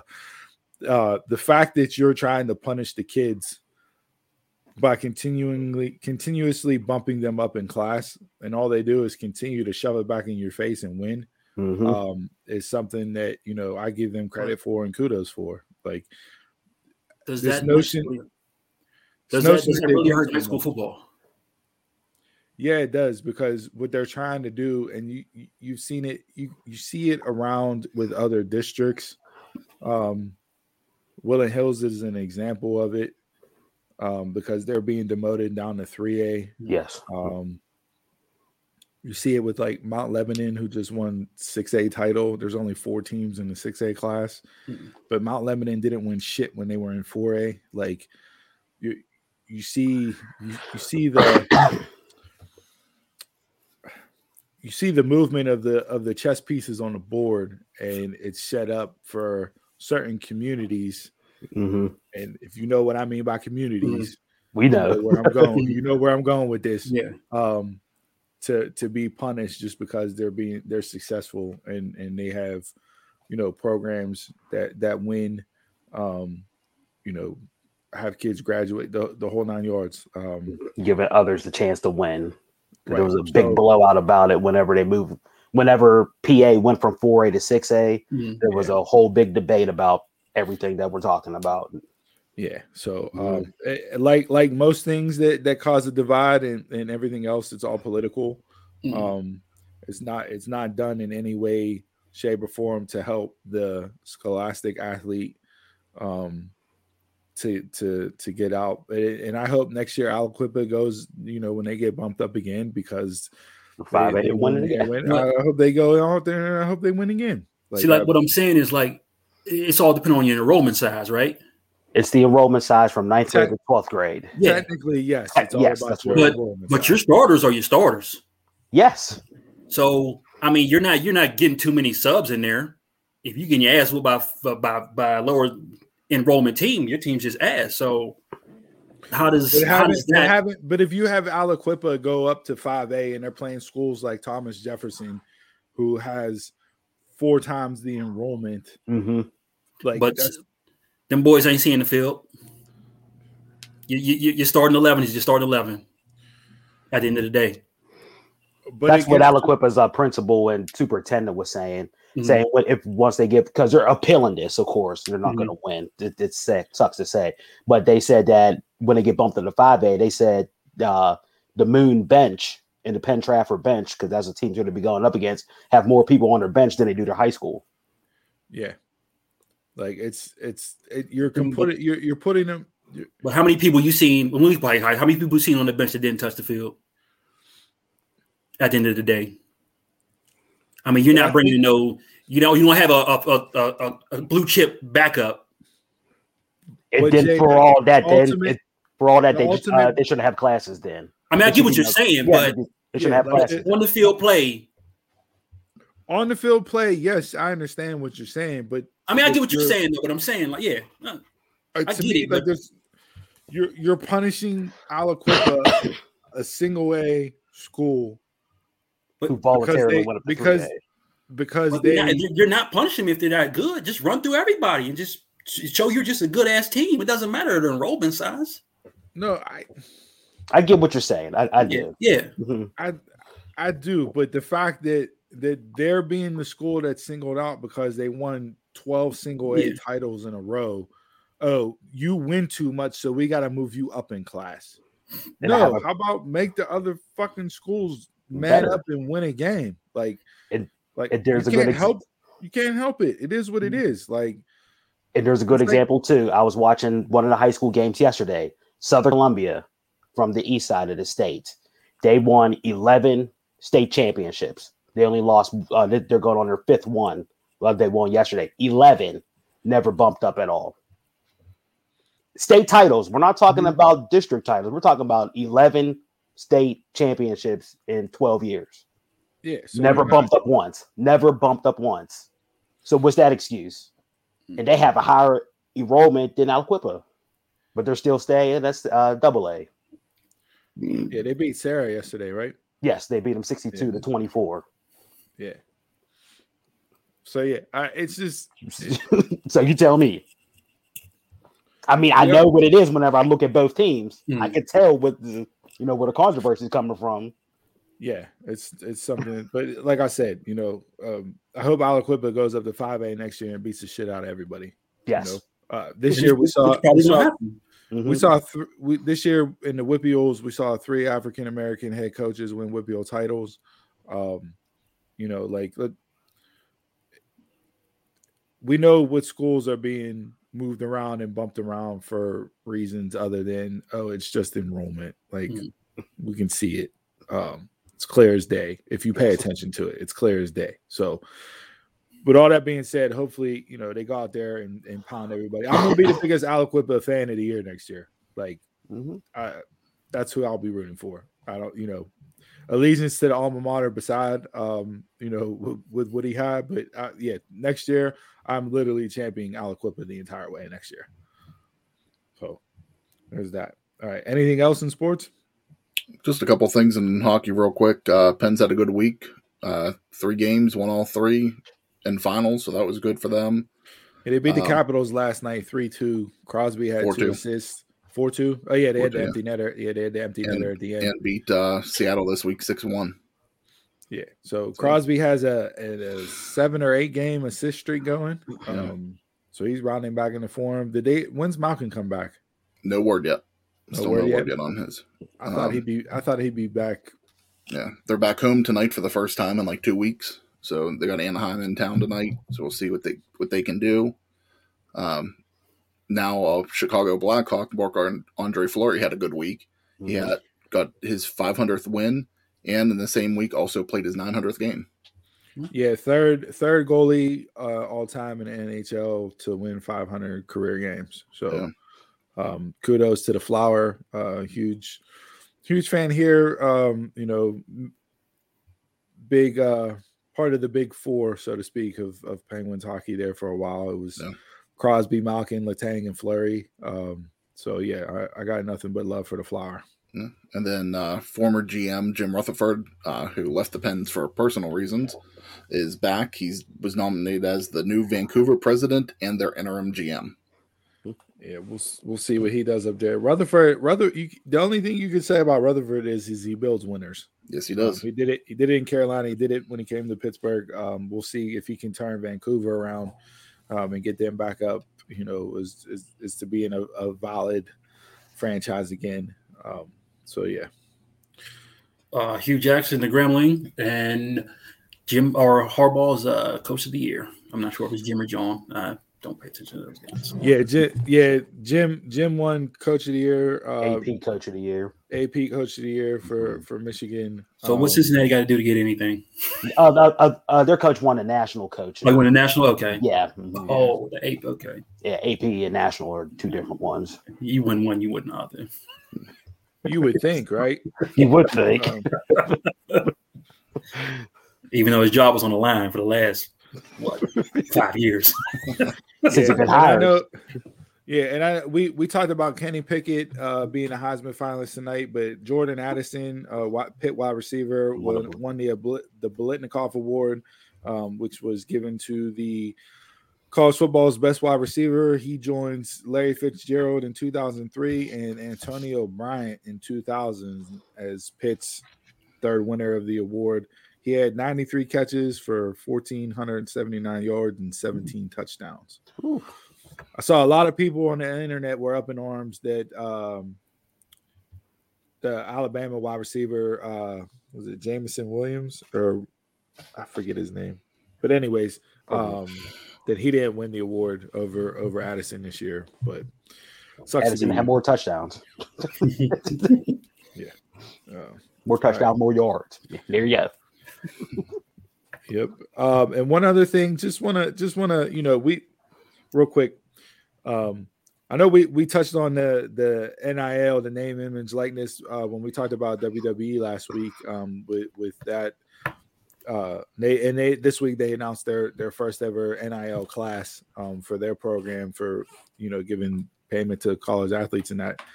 Um, the whole argument for years that college athletes couldn't get paid because the money would ruin the sport. Um, and I know we're transitioning away to that to some degree with paying that with these NIL deals that college athletes can pay. I just want to throw out some numbers to you here. So, Miami, University of Miami Hurricanes this week hired Mario Cristobal as their head coach. They still had a coach, Manny Diaz. They didn't fire him until Mario Cristobal agreed to take the job in a backdoor handshake deal, and then they fired the coach. But in order for this to happen, right, they had to pay $8 million to Manny Diaz to buy him out of his contract. They had to pay $9 million to Oregon to buy out Mario Cristobal's contract at Oregon. So we're up to 17 million, right? Mhm. Then you give $8 million to Cristobal a year for 10 years. So 10 year, $80 million deal. So $80 million and $17 million is what? $97 million, right? $97 million spent. And the University of Miami athletic department had extreme budget cuts and people lost their job because they said they had no money. Budget So what are we doing? Budget cuts. Mhm. Budget cuts. Budget cuts. Mhm. That's Budget everybody's cuts. excuse now. Mhm. Unbelievable. Yeah. So the fact that the fact that But you getting mad about players can't get money. yeah, come on now. You, you just you just shelled out you you just shelled out you know A hundred million dollars almost for a you just shelled you just shelled out 25 million this year in order to get Cristobal because you, you're paying him eight you had to pay Yeah. Oregon nine and you're paying Manny Diaz eight hmm so you just you just dropped 25 mil this year just to get him in the door as your coach but yet we can't give college athletes money because it will ruin the sport and take away from the amateurism of the sport the fuck out of here with that bullshit Wait till they start dropping departments because of budget cuts. Everything, everything's budget cuts. Everything. All right, that's it for this week in sports. Let's get into one gotta go so I can argue with Jason some more.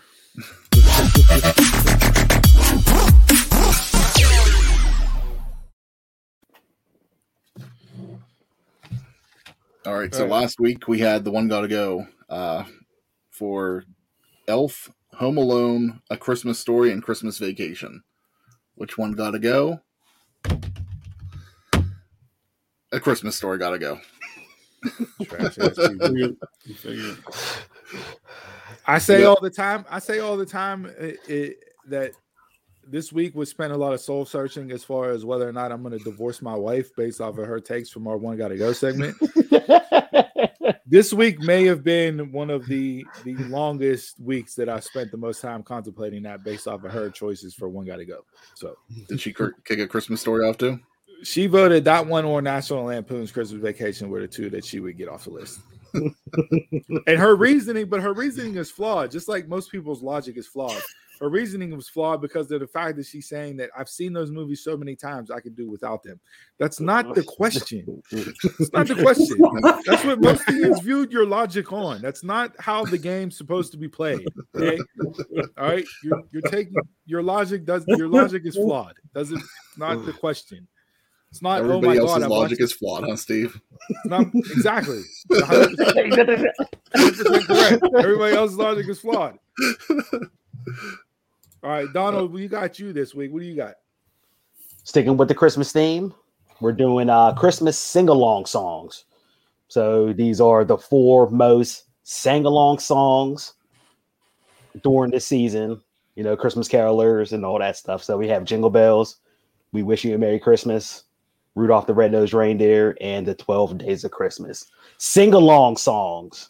Okay. So for, so for me, for me, to sing along, to sing along with the one that sing along. on- The one that got to go on this list is the 12 Days of Christmas. It's too fucking long. I'm tired of repeating myself over and over again. I don't need to keep repeating myself. Jingle bells, I sing along with jingle bells, but I add in Batman smells and Robin laid an egg. So that's the jingle bells that I sing along with. We wish you Merry Christmas, classic sing along song. Rudolph the Red-Nosed Reindeer. My kids are older now, so that one doesn't get sang along with as much as it used to when the kids were younger and growing up. But that to me is, is a classic sing along song with your kids. Um, yeah, 12 Days of Christmas. I don't need to repeat you 77 times in order to get through the damn song. I'm out. So uh, the fact that you said sing along just pissed me off. Because if a clear if a caroler shows up on my door, it's over for the whole group. The Hey, I'm going to you the door anyway, so what does it matter? All I you church, the door, yeah, I all did you- have it one year. I did have it one year. oh, you probably uh, gonna have it this year too. Oh, I did have it one year uh, whenever I came home from college and I just didn't want to hear it. So I shut the door in their faces. Ooh, Uh, let I'm- a carol I'm show up. You hey, all you church choirs that have carolers go out there, go knock on Jason's door. Um, Hey, I'm sending tickets to Jesus. I may, Yeah, you're gonna need extra holy water out there. Uh-huh. There's Jason's next T-shirt. Christ in the manger, you gonna meet him. Uh, let me see, uh, Hark, hark the arrow, hark the, the herald angels sing. You, you. uh, I'm gonna go with "We Wish You a Merry Christmas." It's just so boring. Is there even two? Is there more than two verses? It's it's boring. So, so you picked the shortest song on this list, and you rather sing along with the longest song on this list. From the man that don't like talking, he wants Hey. to sing along with the longest song out here. Twelve Days is my favorite. so Really? It is. I ain't gonna sing it, but hey, it's my, it's my favorite. That's not what the, that's the logic flaw. It's not what your favorite is. It's the best sing along song. That's what I'm saying. No, that's what I'm saying. I'm saying 12, 12 is my favorite, but uh, we wish you better Christmas. You got to go. No, that again, your logic is flawed. It's not which song is your favorite, and which song is the best song to sing along with, or which song is the worst song to sing along with. I'm not singing along to any of these songs. I'm not singing. so we wish you Merry Christmas. Got to go. Good tidings. Go ahead, Chris. The 12 Days of Christmas. I don't need a memory game whenever I'm singing a song. Told you. That's all damn it- long. Yeah. And plus, the 12 Days of Christmas, that was my grandmother's least favorite Christmas song. So for her, I'm getting rid of the 12 Days of Christmas. Yeah, if, if none you don't like it, get it off the list. Exactly. It's a partridge in a pear tree. Yeah, you would. Yeah. I'm with Steve and Chris. The 12 Days of Christmas. I mean, it's like a broken record on repeat. I mean, I get up to the fifth one where five golden rings, and that's about it. That's the only one cool. everybody That's likes. That's the one that everybody sings the loudest. That's about it. It was like, bag, show the five rings, and I'm done. I don't even know impression what's and move after. on. I have no idea what six through 12 is because I just quit right there. So 12 Days of Christmas definitely got to go. Yeah, I'll be interested to see what the fan vote is out there this year, and whether or not people use the right logic. Because I got a feeling people are going to be like that dumb Mark sitting on the bottom right hand corner. about, oh, this is my favorite song. No, it's not the song that's your favorite. If But I were to sing worst- along, I'd sing along the 12 Days of Christmas. That's why you're wrong. It's the worst song to sing along with out of that list. And your your your infantile Batman smells take that can get off the list too. Oh, you're out of your mind. That's the best version of Jingle Bells. Are you kidding me? It's Third grade? great. Hey, it lasts. You remember You the still say it now? You still got that? Absolutely. I can go through the whole song and remember every single word. Batman smells Robin lady. La la la la la la la la. Batmobile la. lost a wheel and Joker got away. Hey, jingle bells. See, I can do it all. Don't matter. The We, best we might song get out there. we might get some deals down the road, but record deal is not going to be one of them. I want- yeah. Tune in next Listen, year for a Christmas album. Everybody gets a Christmas album. Everybody, like Oprah, we're giving away Christmas albums to everybody. All right, that's this week's one. Got to go. Final thoughts. Let's jump into it.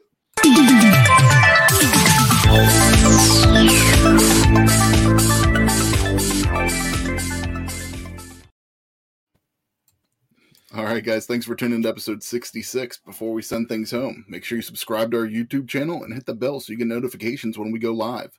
Like and follow us on Facebook and Instagram and Twitter at Dumb Marks Pod. And don't forget that our audio only edition of the show is available on all your favorite podcast platforms. Support the show by telling a friend about us and purchasing our official merch at prowrestlingtees.com slash dumbmarkspod. Yep, and everybody that everybody that provided feedback on the show last week, we appreciate you guys. We love you guys. We're trying to continue to evolve and improve the show um, as we move forward in this podcasting landscape. So keep the suggestions and the criticisms coming. We Let take know. feedback anytime. We'll continue to throw that out there over the course of the next couple of weeks um, as we get ready to kick off. You know, 2022.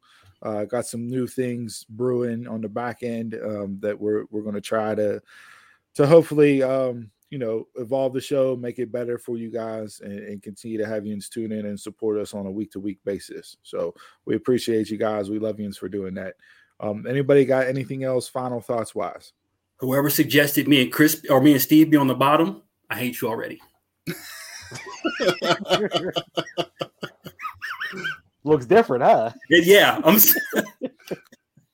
Change it up a little bit. you know what that is? It's called laziness because I didn't change it over before the during the pre-production meeting. Lazy booking. Lazy booking, lazy booking. Absolutely. All right. Anybody anybody got anything else? If not, I'll go. I'll go into wrapping up the show this week. Good. All right. So um unfortunately, um news broke late this week. Um I believe it was yesterday or Thursday. Um Demaryius Thomas, wide receiver, former wide receiver of the Denver Broncos, passed away at the age of 33. Um one that's way too young to to to be, you know, having somebody pass away. Um but I think the biggest takeaway from what I've seen based off of the last couple days with stories being shared and everything else was the amount of lives that he's touched in the 33 years that he was around on this earth living life. Um the you know a lot of people don't realize their impact until they're gone and we don't really appreciate people enough and, until they're gone. Um so you know thoughts and prayers go out to him and his family especially around this time of year. Losing a loved one around the holidays always makes it harder than than usual even though it's not easy at any time of the year when you when you lose a loved one. And with that being said i just want to share a quote by him that was in the players tribune. It says as men as athletes especially we don't like to talk about love. We talk about brotherhood and all that but not love. But it's the most important thing in a child's life more important than the kind of school you go to or what neighborhood you live in or even if you grow up around drugs and violence. If you are loved you you'll you will make it out.